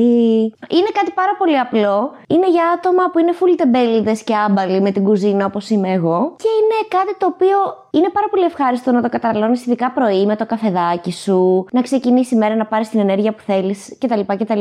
Ή το Σαββατοκύριακο που είσαι λίγο πιο χαλαρός, κάθεσαι, δεν έχεις να τρέξεις σε δουλειές ή οτιδήποτε. Ακού τη μουσικούλα σου, διαβάζεις το βιβλίο σου, τσακ τσακ, τρώ και αυτό και μετά τι ωραία τι καλά, έχεις μια πάρα πολύ ευχάριστη διάθεση και μπορείς να συνεχίσεις τη μέρα σου. Να ντυθείς, να βγεις έξω, να πας μια βόλτα, Να φας και κάτι να ακόμα. φας και κάτι ακόμα ακριβώς. Ξεκινάει, είναι ένα καλό πρωινό. Είναι ένα πάρα πολύ ωραίο πρωινό το οποίο εμένα μου θυμίζει λίγο την παιδική μου ηλικία που δεν μου φτιάχναν αυτό προφανέστατα, αλλά έχω να φάω πρωινό από παιδί, οπότε όταν το φτιάχνω γυρνάω λίγο πίσω στο χρόνο. Ξύλο που της έριχνε η μάνα της να το φάει. Είναι ένα alternative croque madame μικρό Ακριβώς, κρουσιέ. ακριβώς, ακριβώς. Της Είναι αυτό το γιαγιάς. πράγμα. Από το Τη χωριό. της γιαγιάς, ναι. Ναι, ναι, ναι. Πιο κροκ.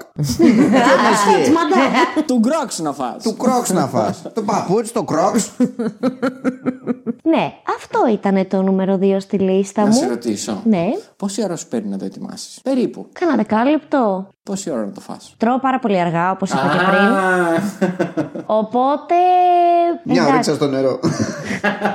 Τώρα Όχι, δεν γιατί το ξέρω. σκέφτομαι ότι έχει πει. Ε, δεν θα, έχει... ξέρεις τι, δεν φτιάχνεις ένα, φτιάχνεις δύο αρχικά. Ε, ναι, για να είναι ολοκληρωμένο. Ναι, δεν φτιά, φτιάχνεις Την δύο. κάνεις τη ζημιά ή όχι; Εννοείται, παιδιά. Το, το, το πρώτο είναι έτσι που έχεις την πείνα σου. Χλαπ, χλουπ, το τρως. Μετά πας και είσαι πιο Γάλλο. Πας πιο αργά. Σωστό. Και ναι, έτσι θα, κα- θα διαβάσεις και το βιβλίο σου. Θα δεις λίγο εκεί τη σειρά σου, τι θέλεις και αυτά. Θα κάνεις τη ρέκλα σου. Τσουκ τσουκ, θα τσιμπάς και από αυτό. Και πόσο μαρκετινίστικο, μιας και το ανέφερες πάνω, το κομμάτι του, του κρόκ μαντάμ και του κρόκ μεσχέ και όλο αυτό που έχουν κάνει είναι με το θέμα να σπάει ο κρόκος. Ναι, ναι. να το βλέπουμε, να είναι instagramικό. Ναι, εντωμεταξύ, αν δεν έχεις κάτι από δίπλα, ο κρόκος πάει, πέφτει πάνω στο πιάτο και δεν χάνεις το όλο. μισό κρόκο. Ναι, ναι, ναι. Ναι. Γιατί για να. Κρυώνει τα μπαμ Ναι. και κανεί δεν τον τρώει. ναι. Όχι, τώρα θα το γλύψεις. Ναι, τώρα. Βάλε γλώσσα σου από το πιάτο. Έτσι. Ο σκοπός με αυτό θα ήταν, θεωρώ, να στο σερβίρουν με αλουμινόχαρτο γύρω-γύρω και να είναι πολύ τσίτα για να μπορεί να γυρίσει ο, ο κρόκος πάλι πίσω. Στο κάποια μαγαζί. φωλιά. Ε; Στο μαγαζί. Στο μαγαζί, σαν φωλιά. Εντάξει. Πώς σερβίρουν τη φέτα, την ψητή. Ναι, ναι, ναι, ναι. Που στο ναι, ναι, φέρνουν ναι. στο αλουμινόχαρτο. Μπουγιουρντί. Μμμ. Κάπως έτσι για να μπορεί να γυρίσεις πίσω. Γιατί στο φέρνουν στα μεγάλα τα πιάτα που είναι πάρα πολύ ωραίο σαν food styling. Αλλά χύνεται ο κρόκος και χάνεις τον κρόκο. Σκοπός Μπλέκει να το εκεί φας. εντωμεταξύ ανάμεσα και από αυτό το δάσος που έχουν κάνει κάτω με τα λίγα φύλλα που πετάνε Ναι, για την ναι, ναι. ομορφιά να κουμπίσει ναι. πάνω το, το Να, να τόστ. ξεκουραστεί, να, Να ξεκουραστεί ξεκουραστεί το το αβοκάντο. Σαν Εγώ- διασκορπισμένη διαμαρτυρία είναι αυτό το πράγμα. Ναι, ναι, Είναι- ναι. Εγώ όταν παραγγέλνω βέβαια πάνω αυτό το brunch μου. Oh. Είναι brunch. Σας παρακαλώ. ε, είναι τέλειο γιατί μέχρι εκείνη τη στιγμή έχεις ντυθεί, έχεις. Ε, Πας κάπως θεματικά, ρε παιδί μου. Γιατί τις Κυριακές γίνονται αυτά κακά τα ψέματα. Έχεις κάνει την προετοιμασία σου. Και με το που ακουμπάει το πιάτο πάνω στο τραπέζι, Ξεχνάς. δεν μιλάς και Βλάχος ξεκινά. από τα τρίκαλα. Κρακ! Έτσι. Οπότε ποιος κρόκος να κρυώσει εγώ. Εκεί, άμα χυθεί λίγο ο κρόκος, τον ανακατεύω στη, στα πράσινα αυτά. εκεί Με το κρακ, ψωμάκι. Τα, τα μπουκώνω όλα έτσι. Δηλαδή χαμός. Δηλαδή γίνεται σφαγή. δεν υπάρχει. Οπότε ναι, δεν, δεν καταλαβαίνω ποιος αφήνει τον κρόκο του να κρυώσει. Δεν, δεν, δεν την προλαβαίνω να ανασάνω εκείνη τη στιγμή. Η Δάφνη που τρώει αργά. Όλα άλλο, αυτά. άλλο το μπραντς. Είχες και στο χωριό σου μπραντς. ε, δεν είχα, γι' αυτό βγάζω το αποθυμένα μου. Πλέον πώς μπορείς να το πεις. Ξέχασα να μαγειρέψω, οπότε θα τα κάνω και τα δυο μαζί. Πρωινό και Ναι, μεσημεριανό. Άλλο και αυτό, η ώρα που τρώγεται το brunch. Ναι. Στην Είναι Ελλάδα γιατί έχουμε μία. brunch μέχρι τις 5 ώρα το, Ναι, το απόγευμα. Ναι, γιατί την προηγούμενη ήμασταν στον Αργυρό στο ΑΚΑ. Κατάλαβα με το 50 cent. Μάλιστα. Οπότε πάνω, εσένα ποιο είναι το νούμερο 2 στη λίστα σου; Λοιπόν, εγώ θέλω να πω κάτι λίγο πριν ξεκινήσω το δεύτερο. Comfort food, εγώ σκέφτηκα, ήρθα με το mindset ότι θα είναι κάτι που θα το φτιάχνω εγώ. Αχα. Τόσο πολύ. Σκέφτηκα πάρα πολύ σουβλάκια, πίτσες κλπ. Και μπέργκερ εννοείται. Αλλά σκεφτόμουν κάτι πιο πολύ ότι θα το, θα το φτιάχνω εγώ. Σε δεύτερη μοίρα, Μοίρα μου έγινες και φεύγεις μακριά σκέφτηκα ότι θα ήταν κάτι το οποίο το χρησιμοποιώ, το τρώω βασικά αρκετές φορές μέσα στην εβδομαδα Γιατί η δουλειά, η πίεση, οι υποχρεώσεις οι διάφορες δεν σε αφήνουν να κάτσεις να μαγειρέψεις. Προφανώς και ο μουσακάς και το παστίτσιο είναι πάρα πολύ ωραία φαγητά, αλλά χρειάζονται κάποια ώρα την οποία δυστυχώς εγώ δεν, δεν την έχω για να μπορέσω να το φτιάξω. Λοιπόν, οπότε το δεύτερο comfort food είναι ε, αυτό που θα έλεγα εγώ μπαμπάτσικο toast Ου, αλλά είναι λίγο πιο θέλει περισσότερη διαδικασία από τη Δάφνη. Λοιπόν, και, Μπέρν. και, και θέλει λίγο, πε- λίγο περισσότερο προσοχή. Είμαι λάτρης των- του κρέατος, γενικά. Οπότε, αρχικά, ψωμί του τοστ, κρέατος της επιλογής σας, είτε κάτι το οποίο, ας πούμε, είναι κοτόπουλο, είναι χοιρινό, είναι μπιφτέκι, είναι το οτιδήποτε, ή κάτι το οποίο έχει μείνει από το μεσημέρι, από την προηγούμενη Τα μέρα. καλύτερα είναι. Ε, ή εγώ συνήθως αυτό που κάνω, μπριζόλα λεμού, η οποία είναι μαλακή, την κάνω στον αέρα, σε φούρνο, ε, όπου προσέχω πάρα πολύ το πώς θα είναι η μαρινάδα της. Οπότε την ψήνω κανονικά, την κόβω σε κομματάκια, τύπου σαν ε, Ταλιάτα. cheese steak sandwich φάση. Τυρί, μουστάρδα μαγιονέζα σώσε πάνω, λίγη, έτσι να μην το ξεφτυλίσουμε. Ίσως ντοματούλα, γαλοπούλα εννοείται. Γαλοπούλα πάει σε όλα. Δεν πάει να είναι μοσχάρι, δεν πάει να είναι χοιρινό, δεν πάει να είναι κοτόπουλο. Εκεί, εκεί, γα- γαλοπούλα. Και ναι, και βα- εννοείται πιπέρι. Παιδιά, να βάζετε ακόμα και στη σκέτη μαγιονέζα να βάζετε πιπέρι. Μπράβο. Είναι ό,τι καλύτερο υπάρχει και είναι σαν να τρώτε μαγιονέζα μαγαζιού και λέτε Α, τι του λείπει, το πιπέρι του λείπει και όχι πιπέρι το κλασικό, το ήδη τριμμένο, φρεσκοτριμμένο πιπέρι. Υπάρχουν στα, στα σούπερ μάρκετ να πάτε να το πάρετε, είναι άλλο πράγμα. Μπράβο που το έπεσε αυτό για το πιπέρι. Πάει στα πάντα. Παιδιά, Ναι. εμείς φτιάχνουμε στο σπίτι με τη Μαρία τύπου τοστ που λέτε. Πιπέρι. Αλλά ε, γαλοπούλα τυρί, σκέτο. Ναι, ναι, ναι. Πιπέρι. ναι, ναι, Οκ. ναι. Δίνει με, μόνο με μια σκέτη μαγιονέζα να πάρεις. Την πιο φτηνή μαγιονέζα να πάρεις, λίγο πιπέρι βάζεις πάνω, αλλάζει εντελώς. Κάνει άλλο πράγμα τη μαγιονέζα. Και μπούκοβο μπορείς να βάλεις. Και ό,τι θέλεις μπορείς να βάλεις. Το πιπέρι τουλάχιστον δίνει άλλη. Μια νότα, ρε παιδί μου, μια σπιρτάδα, κάτι Οπότε- ωραίο. Μια τσαχπινιά. Αυτό δεν είναι κάτι το οποίο εμένα μου ξυπνάει μια νοσταλγία. Πιο πολύ μου ξυπνάει μια ε, αλφα πείνα. ε, γιατί προφανώς θέλω πάρα πολύ να το φάω αυτό το πράγμα. ναι, είναι κάτι το οποίο ας πούμε μπορεί να γυρνάς από τη δουλειά σου, μπορεί να γυρνάς από την προπόνησή σου. Έχεις πολύ λίγη ώρα να φας, θέλεις λίγο να αράξεις, θέλεις λίγο να δεις μια ταινία. Ωραία. Η οποία κιόλας η ταινία πρέπει να έχει ένα φαγητό το οποίο θα μπορείς να μην δίνεις τόσο πολύ σημασία στο πώς θα το κόψεις, στο πώς θα το πιάσεις το πυρούνι, στο οτιδήποτε για να μπορείς να δεις την ταινία. Οπότε το έχεις στα χέρια σου και αρχίζει και το Λαπάτσουλούπα μασαμπουκώνει. της. Έτσι. Πίνασα. Κι εγώ. Εσείς, φινάκια, ευχόμαστε να σας έχουμε ανοίξει την όρεξη. Ε, ναι, θα έπρεπε. Και είμαστε ακόμη στο νούμερο 2, ε. Ναι, είμαστε ακόμα στο νούμερο 2. Και μιας και είπες για το toast πάνω, εγώ δεν θα πω για toast. Εγώ θα πω για το πιο εύκολο, γρήγορο και νόστιμο και που πάει με όλα. Φαγητό το οποίο μπορώ να φτιάξω όταν πεινάω πάρα πολύ και ξέρω ότι θα με χορτάσει και ξέρω ότι θα μου αρέσει. Τα οποία είναι τα τίμια μακαρόνια. Οι μακαρονάδες. Μακαρονάδες σκέτες, με τυριά, με κόκκινες σάλτσες, με κιμάδες, με ό,τι μπορεί να θέλει ο καθένας. Τι εννοείς με τυριά; Το τυρί είναι 100% Είναι by default. must. Ναι, οκ. Εμένα μου αρέσει πάρα πολύ να φτιάχνω πένες ή αν όχι πένες στα φιογκάκια και να τρίβω από πάνω φέτα, να ρίχνω λάδι, ρίγανη και πιπέρι και να το τρώω. Α, και μπορεί κανένα ντοματίνι μέσα, ρε παιδί μου, έτσι για να σπάσει, άμα το θέλω κρύο. Αυτό το πράγμα μου δημιουργεί μια τεράστια αίσθηση χαράς. Δεν ξέρω γιατί δεν το έχω συνδέσει με τίποτα, δεν μου το έφτιαχνε ποτέ καμία γιαγιά, κανένας παππούς. Αλλά είναι το πιο απλό πράγμα το οποίο μπορώ να φτιάξω να φάω, να με χορτάσει και να με κάνει ευτυχισμένη. Μετά τη σαλάτα μου. Αγαπημένη μακαρονάδα. Καρμπονάρα. Αλλά η ελληνική καρμπονάρα. Η ελληνική καρμπονάρα. Όχι, όχι, δεν, δεν, δεν έχω δοκιμάσει βασικά την Ιταλική με το αυγό. Αλλά πρώτη βάζω την καρμπονάρα και μετά θα βάλω τα μακαρόνια με κοιμά. Εννοείται. Top of the top. Να πω σε αυτό το σημείο, επειδή πήγα πρόσφατα στη Ρώμη, όλα τα μαγαζιά, πέρα από το ότι έχουν σχεδόν το ίδιο μενού, όλα έχουν προφανώς την δική τους καρμπονάρα, την κλασική καρμπονάρα, την καρμπονάρα. Ναι. Και δίπλα κάποια καταστήματα έχουν και την μακαρονάδα alla Grecia. Fast food. Που είναι δικιά μας. όπου είναι με κρέμα γάλακτος και μπέικον. Και Οκ. όχι με γκουαντσάλε, με κρόκο αυγού και πεκορίνο και και. Εντάξει, το πεκορίνο το κρατάω και στη δικιά μας, δεν με χαλάει. Το πεκορίνο μου αρέσει εμένα θέμα πάρα είναι πολύ ο σαν τυρί. κρόκος, το αυγό στην καρμπονάρα. Αυτό είναι το θέμα. Επίσης, είσαι άτομο που τα μαγειρεύεις τα τέτοια μέχρι να παπαριάσουν. Όχι, τα κάνω αλντέντε. Θα κάνεις Ναι, ναι. Εντάξει. Παιδιά, άμα δεν περάσει μισή ώρα μέσα στο βρασμό. Αλήθεια τώρα. Όχι, ρε. Εντάξει, Πας πάλι καλά. Επίσης 12 θέλω- γράφει, στα 12 Εννιά λεπτά. τα αφήνουμε. 9, ποια 9, 8 γιατί βράζει και ένα λεπτό αφού το βγάλεις. Επίσης, Βέβαια, παιδιά, εντάξει. πάνω Ιωαννίδης, ζυμαρικά. το ζυμαρικό.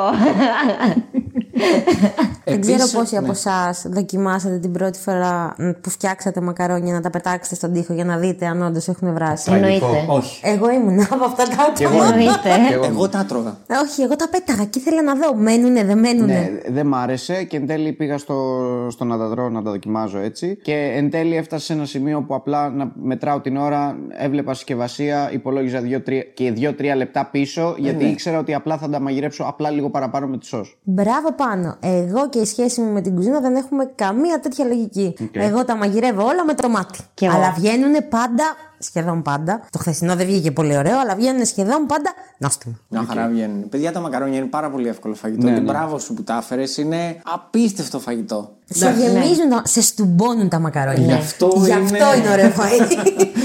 Από συναισθήματα σε στουμπώνουν. Να. Τα μακαρόνια με κιμά όμως είναι, είναι συναίσθημα. Και μιτζήθρα από πάνω. Και μυζήθρα, ναι, ναι, ναι. Παρμεζάνα, ναι, ναι, παιδιά. ναι. Παρμεζάνα. Μυζήθρα. Μ' αρέσει η μιτζήθρα. Εντάξει. Τυρί. Τυρί. Τυρί. Αλμυρό τυρί. Τυρί. Εγώ το αφήνω εκεί. Α Οκ. είναι τυρί. Τυρί. Ναι, βασικά τυρί. Αν και υπάρχουν μακαρονάδες που δεν θέλουν τυρί. Υπάρχουν και ε, όντως είμαι φαν του τυριού πάνω στα μακαρόνια και στα μακαρόνια με κοιμά. Απλά τα μακαρόνια με κοιμά με τη μυζήθρα είναι η νοσταλγία η ίδια. Είναι, είναι. γιατί δεν είχε Ναι. κανένας μας όπου και να ήταν. Η γιαγιά δεν θα σου έπαιρνε το ρεγκάτο, θα σου έπαιρνε τη μυζήθρα. Και τι κρίμα που τα παλιότερα χρόνια δεν μας τρίβανε που είχαν πολύ φέτα στα μακαρόνια και πάει απίστευτα. Σωστό, σωστό. Η αγάπη μου. Παιδιά, να βάλω ένα bonus εδώ πέρα. Όχι comfort food, nostalgia food. Ναι. Δεν ξέρω για εσά. Εγώ θυμάμαι τη γιαγιά μου όταν ήμουν μικρός. Π.χ. πίναγα. Και τι μου φτιάχνε; Μου φτιάχνε μια μερίδα πατάτες. Τις κλασικές, τις μεγάλες, τις πατάτες, τις ακανόνιστες προφανώς. Και μου δίνε και δύο-τρεις κελίδες σκόρδο. Α, Οπότε έτρωγες μια-δυο πατάτες και τσουπ τσίμπαγε κατευθείαν από τη σκελίδα σκόρδο και τη δάγκωνες. Αυτό το πράγμα, παιδιά, δεν μπορείτε να φανταστείτε. Είναι φανταστικό. Δεν ξέρω αν το έκαναν πάρα πολύ. όχι. Εγώ το με έμαθα το πάρα πολύ. σκόρδο συγκεκριμένα Ή όχι. και πολύ πολύ σου βάζει και δυο αυγά μάτια. Ε, καλά τα. Μαζί με τις πατάτες και το σκόρδο. Όνειρο. Παιδιά, ήταν όνειρο αυτό το πράγμα. Εγώ περίμενα να πεις, επειδή έλεγα για τη φέτα, περίμενα να πεις ότι σου έκανε τις πατάτες και σου βάζα από πάνω τη όχι, φέτα. όχι, όχι, όχι, δεν μου την έβαζε ποτέ τη φέτα από πάνω. Αλλά ναι, αυτό με το σκόρδο δηλαδή ήταν. Ε, αυτό που λες θα το δοκιμάσω γιατί λατρεύω το σκόρδο. Όποτε μαγειρεύω, μαγειρεύω πιο πολύ τώρα από ό,τι μαγειρεύα παλιότερα. Μπομπάρω τα πάντα στο σκόρδο. Δηλαδή βάζω σκόρδο σαν να μην υπάρχει αύριο. Οπότε σου θα πω- το δοκιμάσω πάρα πολύ. Να σου πω αυτό. κάτι πιο καινούριο το οποίο το έχω σκεφτεί και μάλλον θα το κάνω κάποια στιγμή που μπορείς να το κάνεις αλλιώς αντί να το τρως στο σκόρδο έτσι κατευθείαν. Για πες. Δεν θα την κάνεις ε, μακρόστενη την πατάτα. Θα την κόψεις λεπτή φέτα μεγάλη, Ναι. οειδέ, Ναι. σχήμα. Ναι. Λεπτή φέτα μεγάλη και πριν το τηγάνισμα κόβεις τις κελίδε σκόρδου και αρχίζεις και τρίβεις πάνω την πατάτα. Τέλειο ακούγεται. Και μετά μπορείς να το κάνεις. ναι, και μετά. Γιατί έτσι το κάνεις και στο ψωμί, άμα θέλεις να αφήσεις μια, μια σκορδίλα ωραία. Αλλά ναι, και μετά δηλαδή θα ήταν σούπερ αυτό. Σκόρδο αγαπώ. Μεγάλη επιφάνεια. Παιδιά, δεν πατάτα. υπάρχει τίποτα πιο ε, safe από το σκορδόψωμο. Ναι. Ναι, ναι, δεν το συζητάμε Safe αυτό. φαγητό. Εγώ από τότε που ανακάλυψα ότι μπορείς να κάνεις τιμούς του σκόρδου τόσο εύκολα, ενθουσιάστηκα με το αλουμινόχαρτο που παίρνει το σκόρδο, το βάζεις μέσα, το κλείνεις Ταλιώνεις. λάδι στο φούρνο και το βγάζεις μετά και αυτό το πράγμα το αλήφει. Υπάρχει και χειρότερο. Πολύ χειρότερο, για πες. Με το Αυτό με βούτυρο, μπέικον. Σκορδοβούτυρο. Ε, καλά, Θα πεθάνω, εντάξει. θα βράξω. Θα Μετά βράξω. μπαίνει σε πολύ βρώμικα παιχνίδια και εντάξει. Ξεφεύγουμε από τα comfort food και Ναι, πάμε ναι, στο ναι. porn food μετά. Hashtag. Για πες εσύ το comfort food σου. Εγώ θα φύγω από τα Αλμυρά. Ω, Ναι, σαν comfort food νούμερο 2 έχω φέρει το χαλβά. Πιο χαλβά; Όχι το σιμιγδαλένιο, το μακεδονικό. Της Αυτό που καθαρά λένε- Δευτέρας. Το Όχι το σαπουνέ, όχι, το Όχι, σαπουνέ της είναι το, Καράς- το της παζάρι. Χαρά και Ναι, της ναι, ναι. Δευτέρας λείπεις. Το σκληρό. Αυτό που είναι το γκονάρι που το χτυπάς στο τραπέζι. Αν έχει ξαραθεί ειδικά, τίποτα. Ε, είναι για καρφώνεις φιλιά. Είναι πυλός ρε μαλάκα, δεν Όχι, είναι όχι, όχι, χαλβάς όχι, αυτό. παιδιά. Συγγνώμη, εγώ επίσης είμαι φαν του σκέτου. Δεν μπορώ αυτές τι αειδίε που έχουν Ούτε με βγάλει το μυγδαλάκι. κακάο. Όχι, όχι. Καλά, εγώ είμαι και από τους ανθρώπους που την ίον εννοείται γάλακτος. Όχι αμυγδάλου. Μυγδαλάκι, ρε. Τι μυγδαλάκι, ρε. Άμα ήθελα ξηρού καρπούς, θα έπαιρνα ξηρού καρπούς. Σοκολάτα θέλω να φάω. Μόνο και μόνο που έχει αυτά τα μεγάλα κομμάτια είναι ό,τι καλύτερο. Η Ιον. Για εσά. Εντάξει, Ναι, για εντάξει. μας. Δεκτό, δεκτό, δεκτό. Χαλβάς. Ο χαλβάς παρόλα αυτά, γιατί εγώ όταν ήμουν πολύ, πολύ, πολύ, πολύ, πολύ, πολύ μικρό παιδί, καθόμουν και έβλεπα τηλεόραση και η μάνα μου πήγαινε και μου έπαιρνε ένα χαλβά ολόκληρο από το σούπερ μάρκετ και έκοβα εγώ τρία-τέσσερα κομμάτια ολόκληρα. Και τα έδινα πίσω στη μάνα μου και καθόμουν- παίρνω το όχι, όχι, όχι. υπόλοιπο. Και καθόμουν, παιδιά, και έτρωγα βλέποντας τηλεόραση κινούμενα σχέδια και τέτοια στον καναπέ χαλβά. Τίγκα στη βιταμίνη, τίγκα στην ενέργεια. Superfood, ναι. Ναι, Έτσι ναι, μετά, ναι, ναι, ναι, Γιώργο. Ναι, ήμουν έτσι, όντως. Τόσο πολύ ταχύνει. Ναι. Πω πω παιδί Ποιος; μου. Ε, Στην προκειμένη εσύ το έτρωγες. Στην προκειμένη. Αλλά, Αλλά οκ. ναι, παιδιά, επειδή μου θυμίζει. πα- Δεν τρώω πολύ συχνά πλέον, η αλήθεια είναι. Και λόγω τιμής. Ναι. Είναι λίγο ακριβό φαγητό. Τα πιο φθηνά σφραγίσματα στα δόντια είναι ο χαλβάς. Όχι, άμα θέλετε για σφραγίσματα μπορούμε να μιλήσουμε, δεν είναι ο χαλβάς. Τα popcorn. ναι, αλλά είναι. Χαλβάς. Ναι, απ' τα Μελάκι αγαπημένα. λίγο κάτι πάνω. Τίποτα, τίποτα. Έχει μέσα. Από πάνω ρε παιδί μου, κάτι για την πουτανιά, Όχι, κάτι. δεν θέλω, ρε παιδί. Θέλω την ατόφια αυτή η γεύση που σου αφήνει το ταχίνι. Και όχι. Ε, κοίτα, εμένα ο χαλβά γενικά. Εμένα μου αρέσει ο μυγδαλένιο χαλβά. Και εμένα από χαλβάδες που δεν μ' αρέσει Καλά, γενικά. θα φάω. Ειδικά ο σαπουνέ είναι ο χειρότερος, δεν μου αρέσει καθόλου. Ποιον λέμε Του σαπουνέ. παζαριού που κάνουν Νόμιζα- λουλουλου και είναι σαν ζελέ. Νόμιζα ότι θα πει του Auschwitz και λέω Παναγία. μου. Ε, Φαντάζεσαι. Όχι. Ο- Αχ, να πω ένα γρήγορο. Ναι. Από τι βγαίνουν τα αρχικά του Fa. Του σαπούνι για τα πιάτα. Ξέρω. From Auschwitz.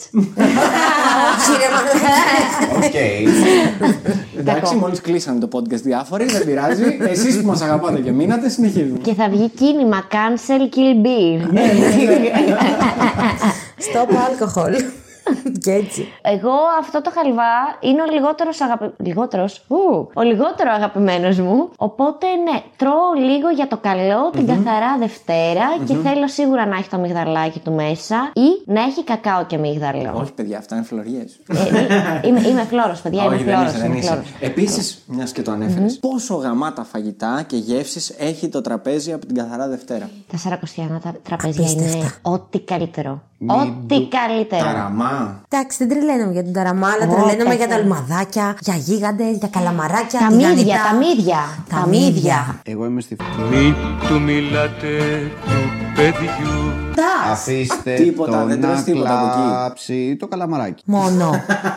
Τι γαρίδε. Κανένας γίγαντας. Άσε μας, σε παρακαλώ πάρα πολύ. Καμιά το γίγαντα, άμα φάβα, θέλω, ωραία. το, τον τρώω. Εντάξει, τα τρώω και την υπόλοιπη χρονιά, άμα θέλω. Ε, Την καθαρά Δευτέρα πρέπει να τα φάω. Τα Την σαρακοστιανά παράδοση. γενικά, ρε Όχι. παιδί μου. Γενικά, εγώ δεν είμαι αυτής της άποψης ότι την τάδε μέρα τρως αυτό. Εγώ εκείνη την τάδε μέρα, μόνο και μόνο επειδή ο άλλος μου λέει να φάω αυτό, θα φάω κάτι άσχετο. Καλά, Άρα ναι, την- και εγώ άρα μεγάλη την Παρασκευή Τσικνοπέμπτη- σουβλάκια τρώω, δεν είναι τέτοιο Άρα η θέμα. Τσικνοπέμπτη τι τσικνοπέμπτη τρως; είναι η εξαίρεση στον κανόνα.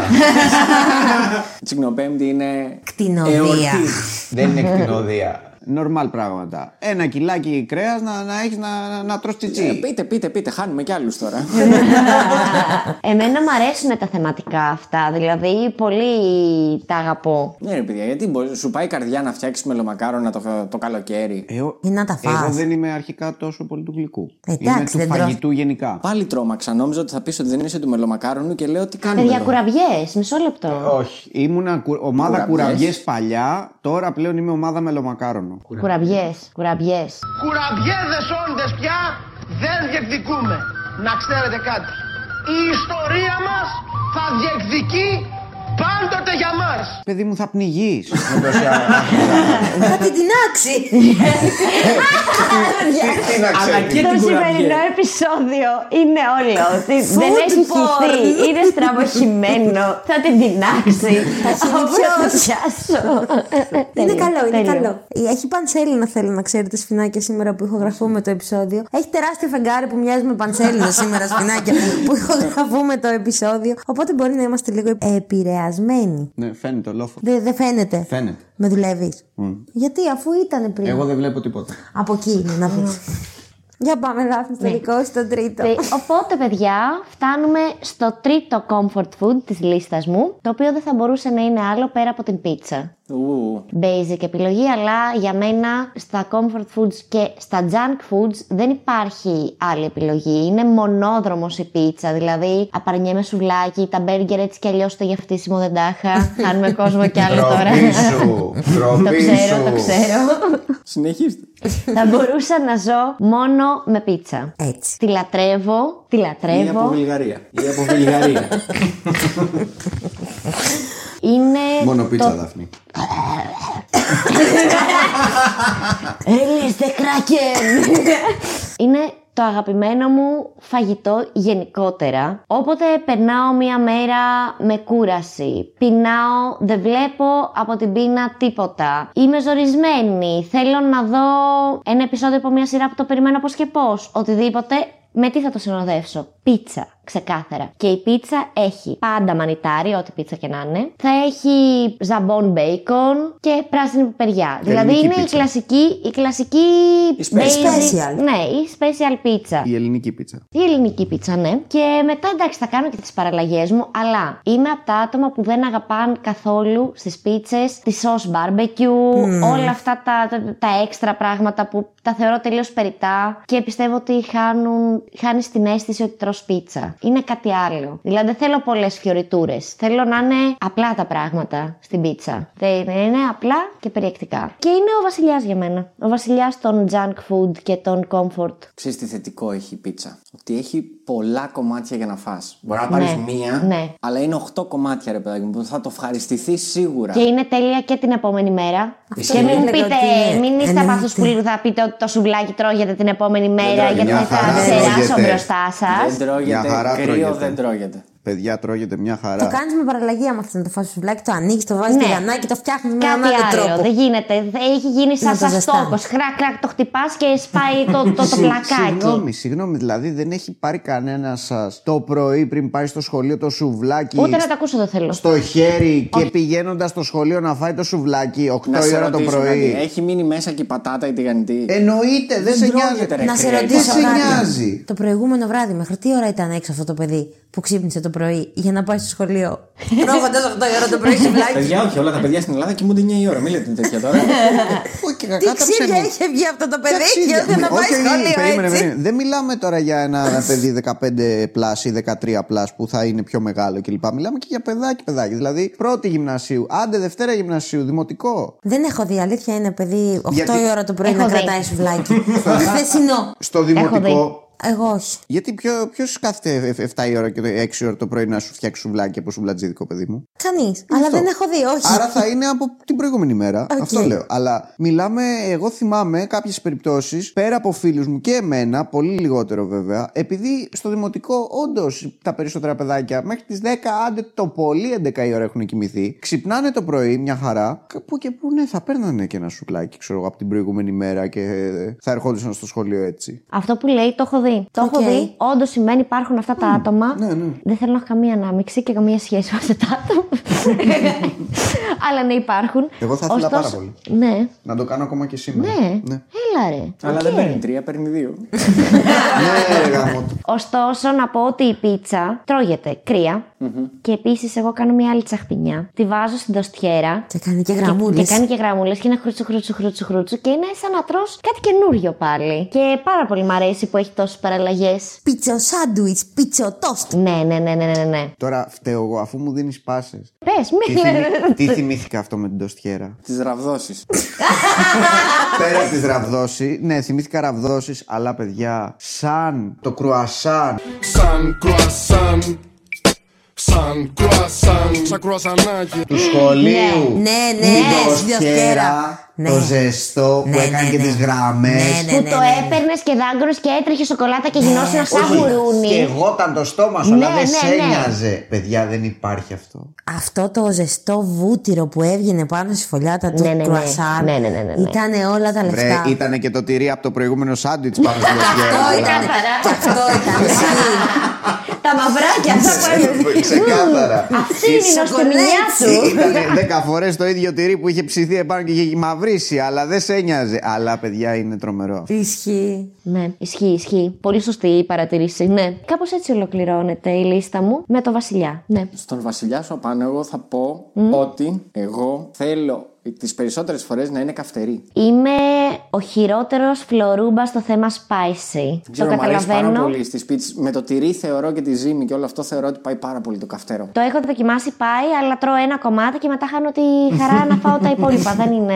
Ως... Αχ, παιδιά, συγγνώμη τώρα που θα πλατιάσω. Όμως, ποια είναι η άποψή σας για την πίτσα με ανανά. Αχ, Εγώ δεν ανοίξουμε, την θα αγαπάω. χάσουμε κι άλλους. θα χάσουμε κι άλλους. Ένα άτομο θα μείνει. Θεωρώ ότι ο ανανάς είναι από τα φρούτα τα οποία ταιριάζουν πάρα πολύ ωραία σε κάτι δροσερό, σε κάτι σαλατικό, σε κάτι το οποίο είναι. Μαζί σου. Είναι σε αυτό το κομμάτι. Όταν είναι κάτι ζεστό, το οποίο έχει πάνω του ωραίο τυράκι να λιώνει, το μπελτέ της ντοματούλας από κάτω, γιατί να πας να βάλεις κάτι το οποίο είναι πολύ δροσερό για τη συγκεκριμένη κατάσταση. Απ' την άλλη, στο γλυκόξινο ταιριάζει ο ανανάς. Στην πίτσα, not. Θα σας Αυτό πω- μαζί με τις ατζούγες. Not. Ναι, η ατζούγια ναι. Not. Αλλά θα σας πω τι έπαθα εγώ. Εγώ ήμουν από τα άτομα που κράζανε πάρα πολύ την πίτσα με ανανά. Έχω πει πάρα πολύ άσχημα πράγματα για τους ανθρώπους που τρώνε πίτσα με ανανά. Όμως πήγα πριν από κάνα χρόνο στην Κάλυμνο, στην κουμπάρα μου. Γεια σα, νομική. και ναι, νομική τη λένε ξεκολάτα, είναι από την Κάλυμνο. Και πήραμε πίτσα και μου λέει: Εγώ θα πάρω πίτσα με ανανά. Την κοίταξα πάρα πολύ στραβά, την έκρινα πάρα πολύ για την επιλογή της. Γεια σου, νομική. Έκλεισα ένα εισιτήριο να φύγει από την Κάλυμνο. Όμως, μου λέει, δοκίμασε ένα κομμάτι απλά. Η αλήθεια είναι ότι το δοκίμασα πολύ λίγο, γιατί στην αρχή ένιωθα ότι προδίδω όλα μου τα πιστεύω. Όμως, παιδιά, όταν το δοκίμασα, μου άρεσε πάρα πολύ. Οκ, αλλαξοπίστησες. Αλλαξοπίστησα και πραγματικά πλέον μου αρέσει η πίτσα με ανανά. Όχι να τρώω σε μόνιμη βάση, αλλά μία στο τόσο για την αλλαγή. Ευχάριστα, πολύ ευχάριστα. Πιστεύω ότι η πίτσα με ανανά ταιριάζει μόνο στην τοποθεσία που λέει το όνομά της. Μόνο άμα τη φας στη Χαβάη, τη ευχαριστιέσαι. Δεν έχω πάει Χαβάη για να σου πω. Σε ταξιδεύει πίτσα όμως. Ούτε κι εγώ, αλλά αν ήμουν στη Χαβάη, ρε παιδάκι μου, και ήταν όλο το concept τέτοιο, αν μου έφερνες και μια Χαβάιαν, δεν θα έλεγα όχι. Εντάξει, ναι, ναι, ναι. ναι. OK, OK. Έφαγα στην Ιταλία πίτσα με αγκινάρα, όπου πίστευα, λέω εντάξει, τι γίνεται, αγκινάρα, γιατί την έχουν πάρα πολύ την αγκινάρα εκεί πέρα. Ισχύει. Λόγω και του γκέτο που έχουν ε, από τους Εβραίους, έχουν πάρα πολλά εστιατόρια που χρησιμοποιούν πάρα πολύ την αγκινάρα. Διπλό-τριπλό τηγανισμένη κλπ. Έχουν δικές τους συνταγέ. Οπότε τις έχουν ε, απορροφήσει και αυτά οι Ρωμαίοι. Ε, οπότε. Τι, τι, έβα- τι, οι Ρωμαίοι, στη Ρώμη. Εντάξει. Οπότε τις έχουν απορροφήσει. Απορροφήστε το. Λέει ο άλλος. Τι; Οι Ρωμαίοι. Εντάξει, δεν είπα για τον Ιούλιο Κέσσαρα. γιατί το Όχι, αλλά το ριζόδρομο. φαντάστηκα να έρχεται. Δηλαδή, εμείς είμαστε Αθηναίοι, ας πούμε. εντάξει. Οι Ρωμαίοι, οι Ρωμαίοι, όχι, αλλά έχει δίκιο. Την υιοθέτησαν λοιπόν και οι Ρωμαίοι και την έχουν βάλει στην πίτσα τους. Και μπορώ να πω, εντάξει, δεν ήταν ότι ήταν κάτι super duper wow, της έδινε της πίτσας, αλλά δεν με ενοχλούσε καθόλου. Ήτανε crunchy. Όχι, επειδή ήταν μαγειρεμένο στο φούρνο, μαλακώνει αυτό. Δεν είναι ότι γίνεται crunchy. Σκέψου ότι έχει και τη σώσα από κάτω. Σκέψου ιταλική πίτσα. Δεν έχει τα πολλά πολλά για να πεις ότι μένει πάνω πολύ και αρχίζει και γίνεται πολύ ξερό. Όλα αυτά σκέψου οι πίτσες εκεί πέρα είναι του τετραλέπτου, πενταλέπτου που ψήνονται τόσο λεπτή που είναι η ζύμη. Οπότε δεν προλαβαίνουν. Ε. Ισχύει. Δεν με ενόχλησε καθόλου. Την έφαγα, οκ. Δεν ήταν το ότι μ' άρεσε η αγκινάρα ή ότι έδινε το οτιδήποτε, αλλά δεν με ενόχλησε καθόλου. Δεν έχω φάει ποτέ με ανανά, δεν θα ήθελα να φάω με ανανά, αλλά μετά Εγώ από έτσι αυτό έλεγα. με την αγκινάρα δεν ξέρω κατά πώς. Αλλά γενικά δεν είμαι του ανανά, οπότε δεν. Μένει είναι και το αγαπημένο μου φρούτο, οπότε. Ναι. Ναι, όχι, εγώ, δεν- εγώ δεν δεν θέλω. Απλά ανανά. Α, όχι, όχι, εγώ Αλλά μπορώ δεν να φάω ξέρω. έναν ανανά μόνη μου. Όχι, όχι. Και τον μετά να ανανία. πάθει έγκαυμα η γλώσσα μου. Τον Ναι. ανανία σου μέσα. Έναν ανανά, να.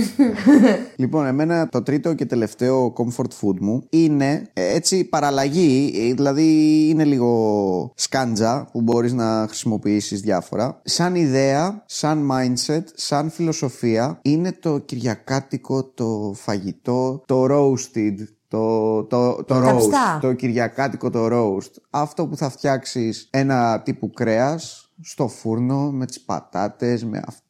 Εντάξει, είναι κάτι το οποίο πιστεύω ότι όλοι το έχουν ζήσει κάποια στιγμή. Ε, Κάμα είναι και ωραίες οι πατατουλίνες. ναι, ναι, ναι, με τις πατάτες τις Τις ωραίες. baby, τις ωραίες. Καλά, baby και, και, και μη τις κόβεις να, είναι, να φαίνονται Ναι, σαν ναι, baby. ναι. Ας πούμε εγώ κάνω παραλλαγή και τις κάνω, τις βράζω πρώτα, τις κόβω σε μικρά κομμάτια, μικρές τύπου φούρνου. Τις βράζω, αφού τις βράσω, μετά τις βάζω στο φούρνο με τη μαρινάδα τους κλπ. Βγαίνουν σαν τηγανιτές, αλλά πιο χοντροκομμένες τηγανιτές, είναι φανταστικό. Από πάνω είναι full crunch, είναι full ε, με, Με κρούστα. με κρούστα. Και δίπλα εννοείται μπορείτε να τις βάλετε με οποιοδήποτε κρέας ε, θέλετε. Ή και όχι, εντάξει, άμα θέλετε δηλαδή να το παίξετε και vegan. Ε, μπορείτε, μπορείτε να το.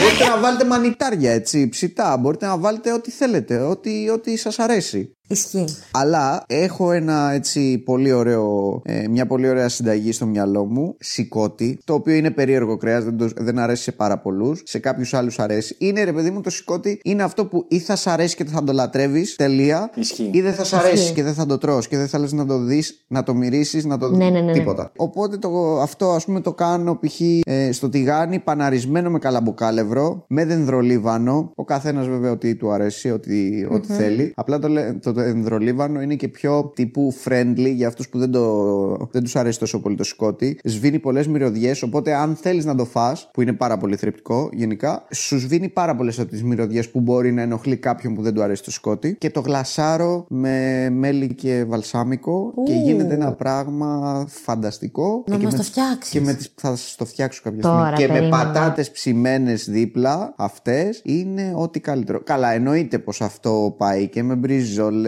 πάει και με κοτόπουλο, όλο. Πες ότι το οτιδήποτε γεμίζεις ψητό. και το κοτόπουλο μέσα και το κάνεις άλλο πράγμα Οπα. πάλι. Ναι, είναι κάτι το οποίο πιστεύω ότι είναι πολύ ωραίο να ξυπνάς Κυριακή και να σου έρχεται αυτή η μυρωδιά από την κουζίνα. Είναι. Βέβαια, ναι, αν δεν μένεις μόνος σου και το κάνει κάποιος άλλος. Ε, γιατί άμα ξυπνήσεις, δεν θα το κάνει μόνο του το σπίτι, ούτε η κουζίνα, θα πρέπει να το φτιάξεις εσύ. Ε, να, Αλλά αυτά. ναι, εγώ τέλος πάντων το φτιάχνω μόνος μου και είναι πάρα πολύ ωραίο. Την ημέρα που θα μας πάρουν τα ρομπότ τι δουλειές. Θα το είχε τώρα σπιτάκι σου, θα στο έκανε μπαμπαμ το πρωί. Εντάξει, ωραίο θα ήταν να μου το είχε. Βασικά, όχι να μου το είχε πρωί-πρωί. Εκεί 11-12 η ώρα. Άσχετα να, Να σε α- ξυπνήσουν αν οι έχεις μυρωδιές. ξυπνήσει. Άσχετα αν έχεις ξυπνήσει. Γιατί εγώ ξυπνάω και νωρίς, ακόμα και την Κυριακή. Εκεί 11-12 η ώρα να αρχίσει να μυρίζει αυτό το ότι μαγειρεύω, τσιγαρίζω κρεμμύδι, τσιγαρίζω σκόρδο, τσιγαρίζω πράγματα. Δηλαδή είναι φανταστικό. Θέλω να φάω και το τραπέζι αυτή τη στιγμή. Ναι, ναι, ναι, Δηλαδή, ξεκάθαρα. δεν είναι- Αλλημουρεύεστε. Αυτό το φαγητό είναι η σπεσιαλιτέ του πάνω εντωμεταξύ. Τώρα θα σε κάνω πολύ expose. Στο Το σηκώτη, Πανελλήνιο. Το οποίο το ακούω τα, τελευ... τα τελευταία δύο χρόνια μπορεί ότι το φτιάχνει. Δεν το έχεις φάει. Ναι, και δεν, δεν έχει κάνει ένα τραπέζι, μία μάζοξη. Να μας δώσει να πάμε κι εμείς λίγο αυτό. Μία- Θε να σε πληρώσω Μία που μάζοξη παραγγέλνω που- delivery, να σε κάνω delivery, μένουμε και κοντά, να σου δώσω και tips μετά. Φέρε μου να δοκιμάσω αυτή τη σπεσιαλιτέ. Μία- Κάθε φορά το περιγράφεις και μου τρέχουν τα σάλια. Αν αφήσει να δηλαδή- μιλήσω. Συγγνώμη πάνω, αλλά έχω συγγυήσει την Μην μοίρα. είσαι διακόπτης. Μία φορά ήταν να το φτιάξω, τώρα την 28η που μαζευτήκαμε και αφού είχα πάρει το- ό,τι είχα πάρει για να φέρω, μετά λέω ρε γάμο το, γιατί δεν, τους, δεν πήρα δύο κιλά σηκώτη να τους το φτιάξω; Γιατί; Λακία. Αλλά τι να το κάνεις, ήταν 28η, ήταν όλα κλειστά μετά. Κτηνοδία και 28η. Πολύ Σιγά καλά. μωρέ. Φάγαμε, φάγαμε, καλά φάγαμε. Ναι εντάξει, ήταν, ε, αντιστοιχούσε Ήταν μισό περίπου κοπάδι κρέας, ρε παιδί μου, ένα ήταν. κιλό κρέας τον καθένα, μια χαρά ήταν. Σούπερ. Καλά ήμασταν, ναι. Λιποδίαιτη. Α, Εμένα το τρίτο μου αγαπημένο comfort food είναι το τίμιο, το ωραίο, το μπριάμ. Αχα.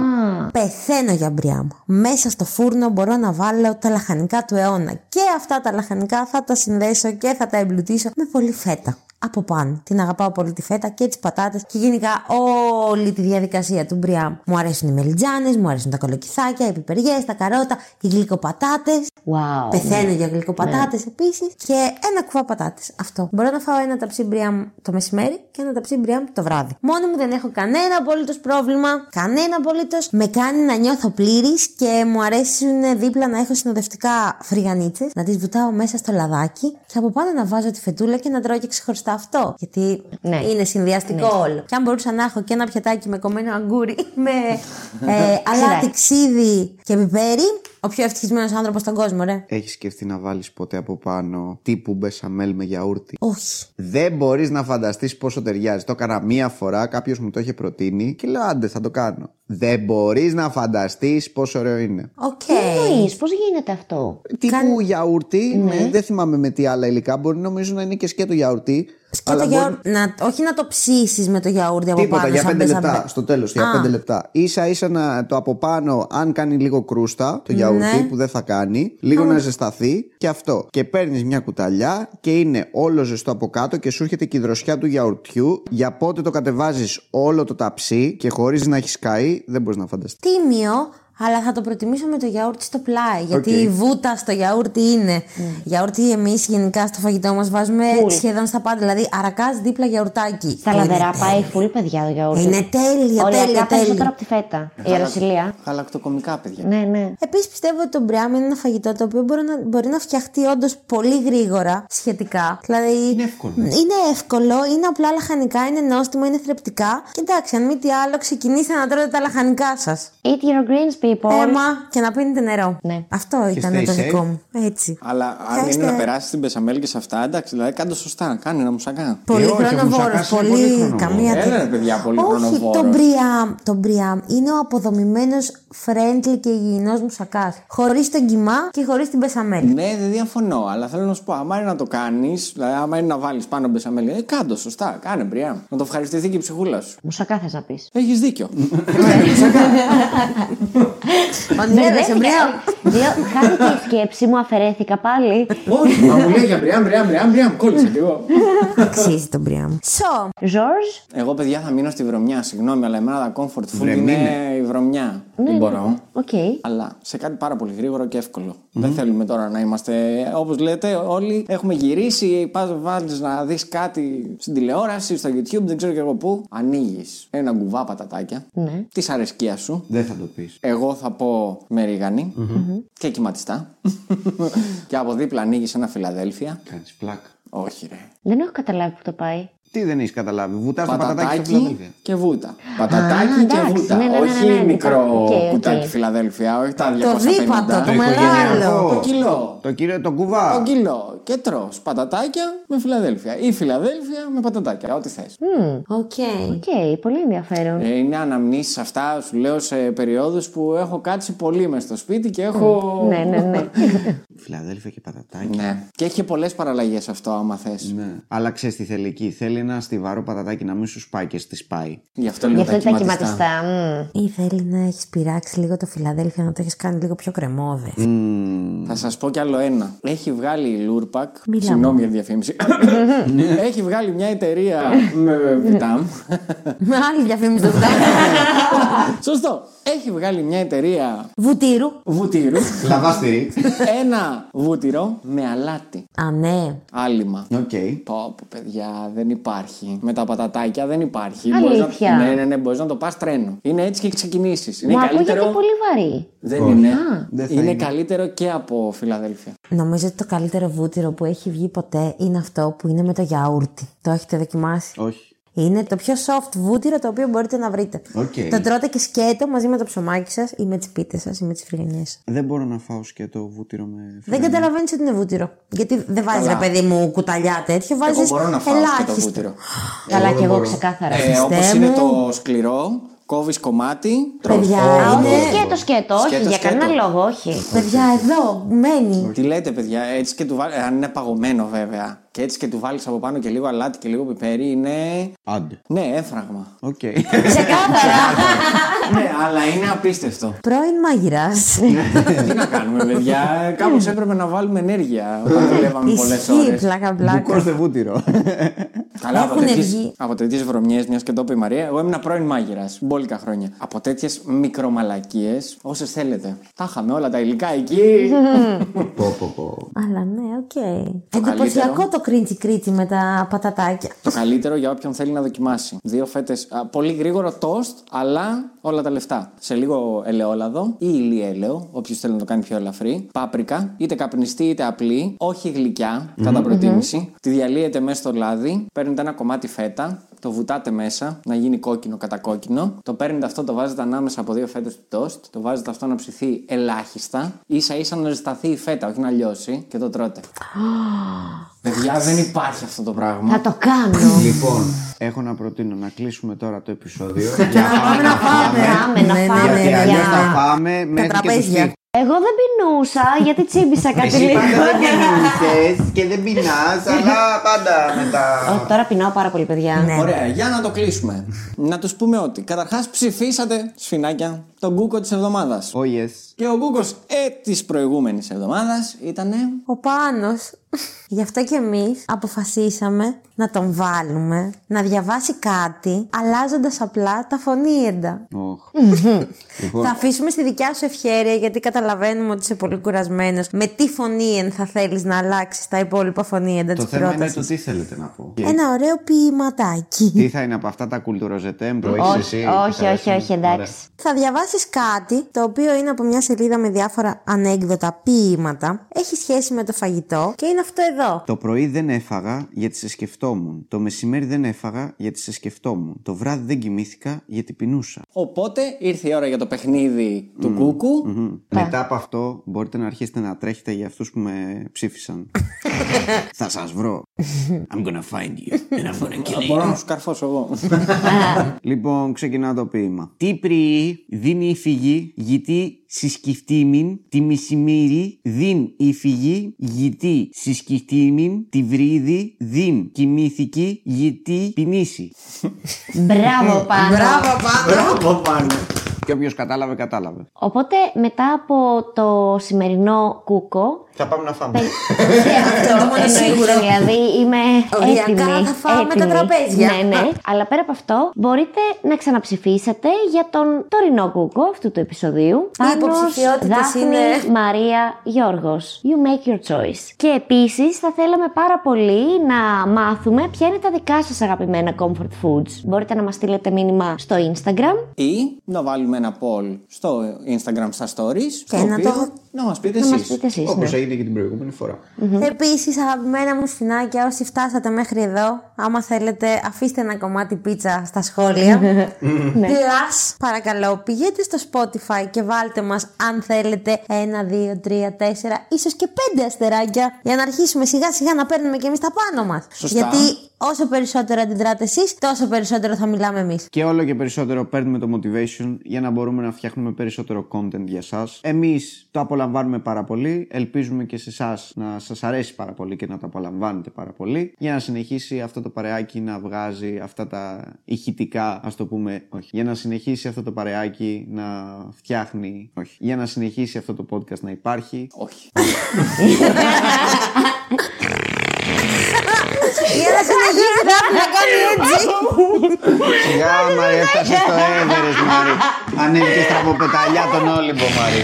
Για να συνεχίσει αυτή η παρέα να σας κρατάει συντροφιά τα βράδια, τα πρωινά, τα μεσημέρια, σε όλες τις φάσεις της καθημερινότητας που μπορεί να βρίσκεστε. Στηρίξτε μας ακολουθώντας μας στο Instagram και όπως είπε και η Μαρία και ο Πάνος βάζοντας μια βαθμολογία σε τούτο εδώ το τίμιο το podcast. Και ένα κομμάτι πίτσα Και γενικά, show us love, people. Give us mercy Πάμε Ή πάλι. και όχι Σφινάκια! Άντε, γεια! Άντε, γεια! Ευχαριστούμε πολύ, τα λέμε στο επόμενο επεισόδιο Until the next time. Θα πάμε να φάμε. Τα λέμε σε 10 μέρες. Bye. Bye.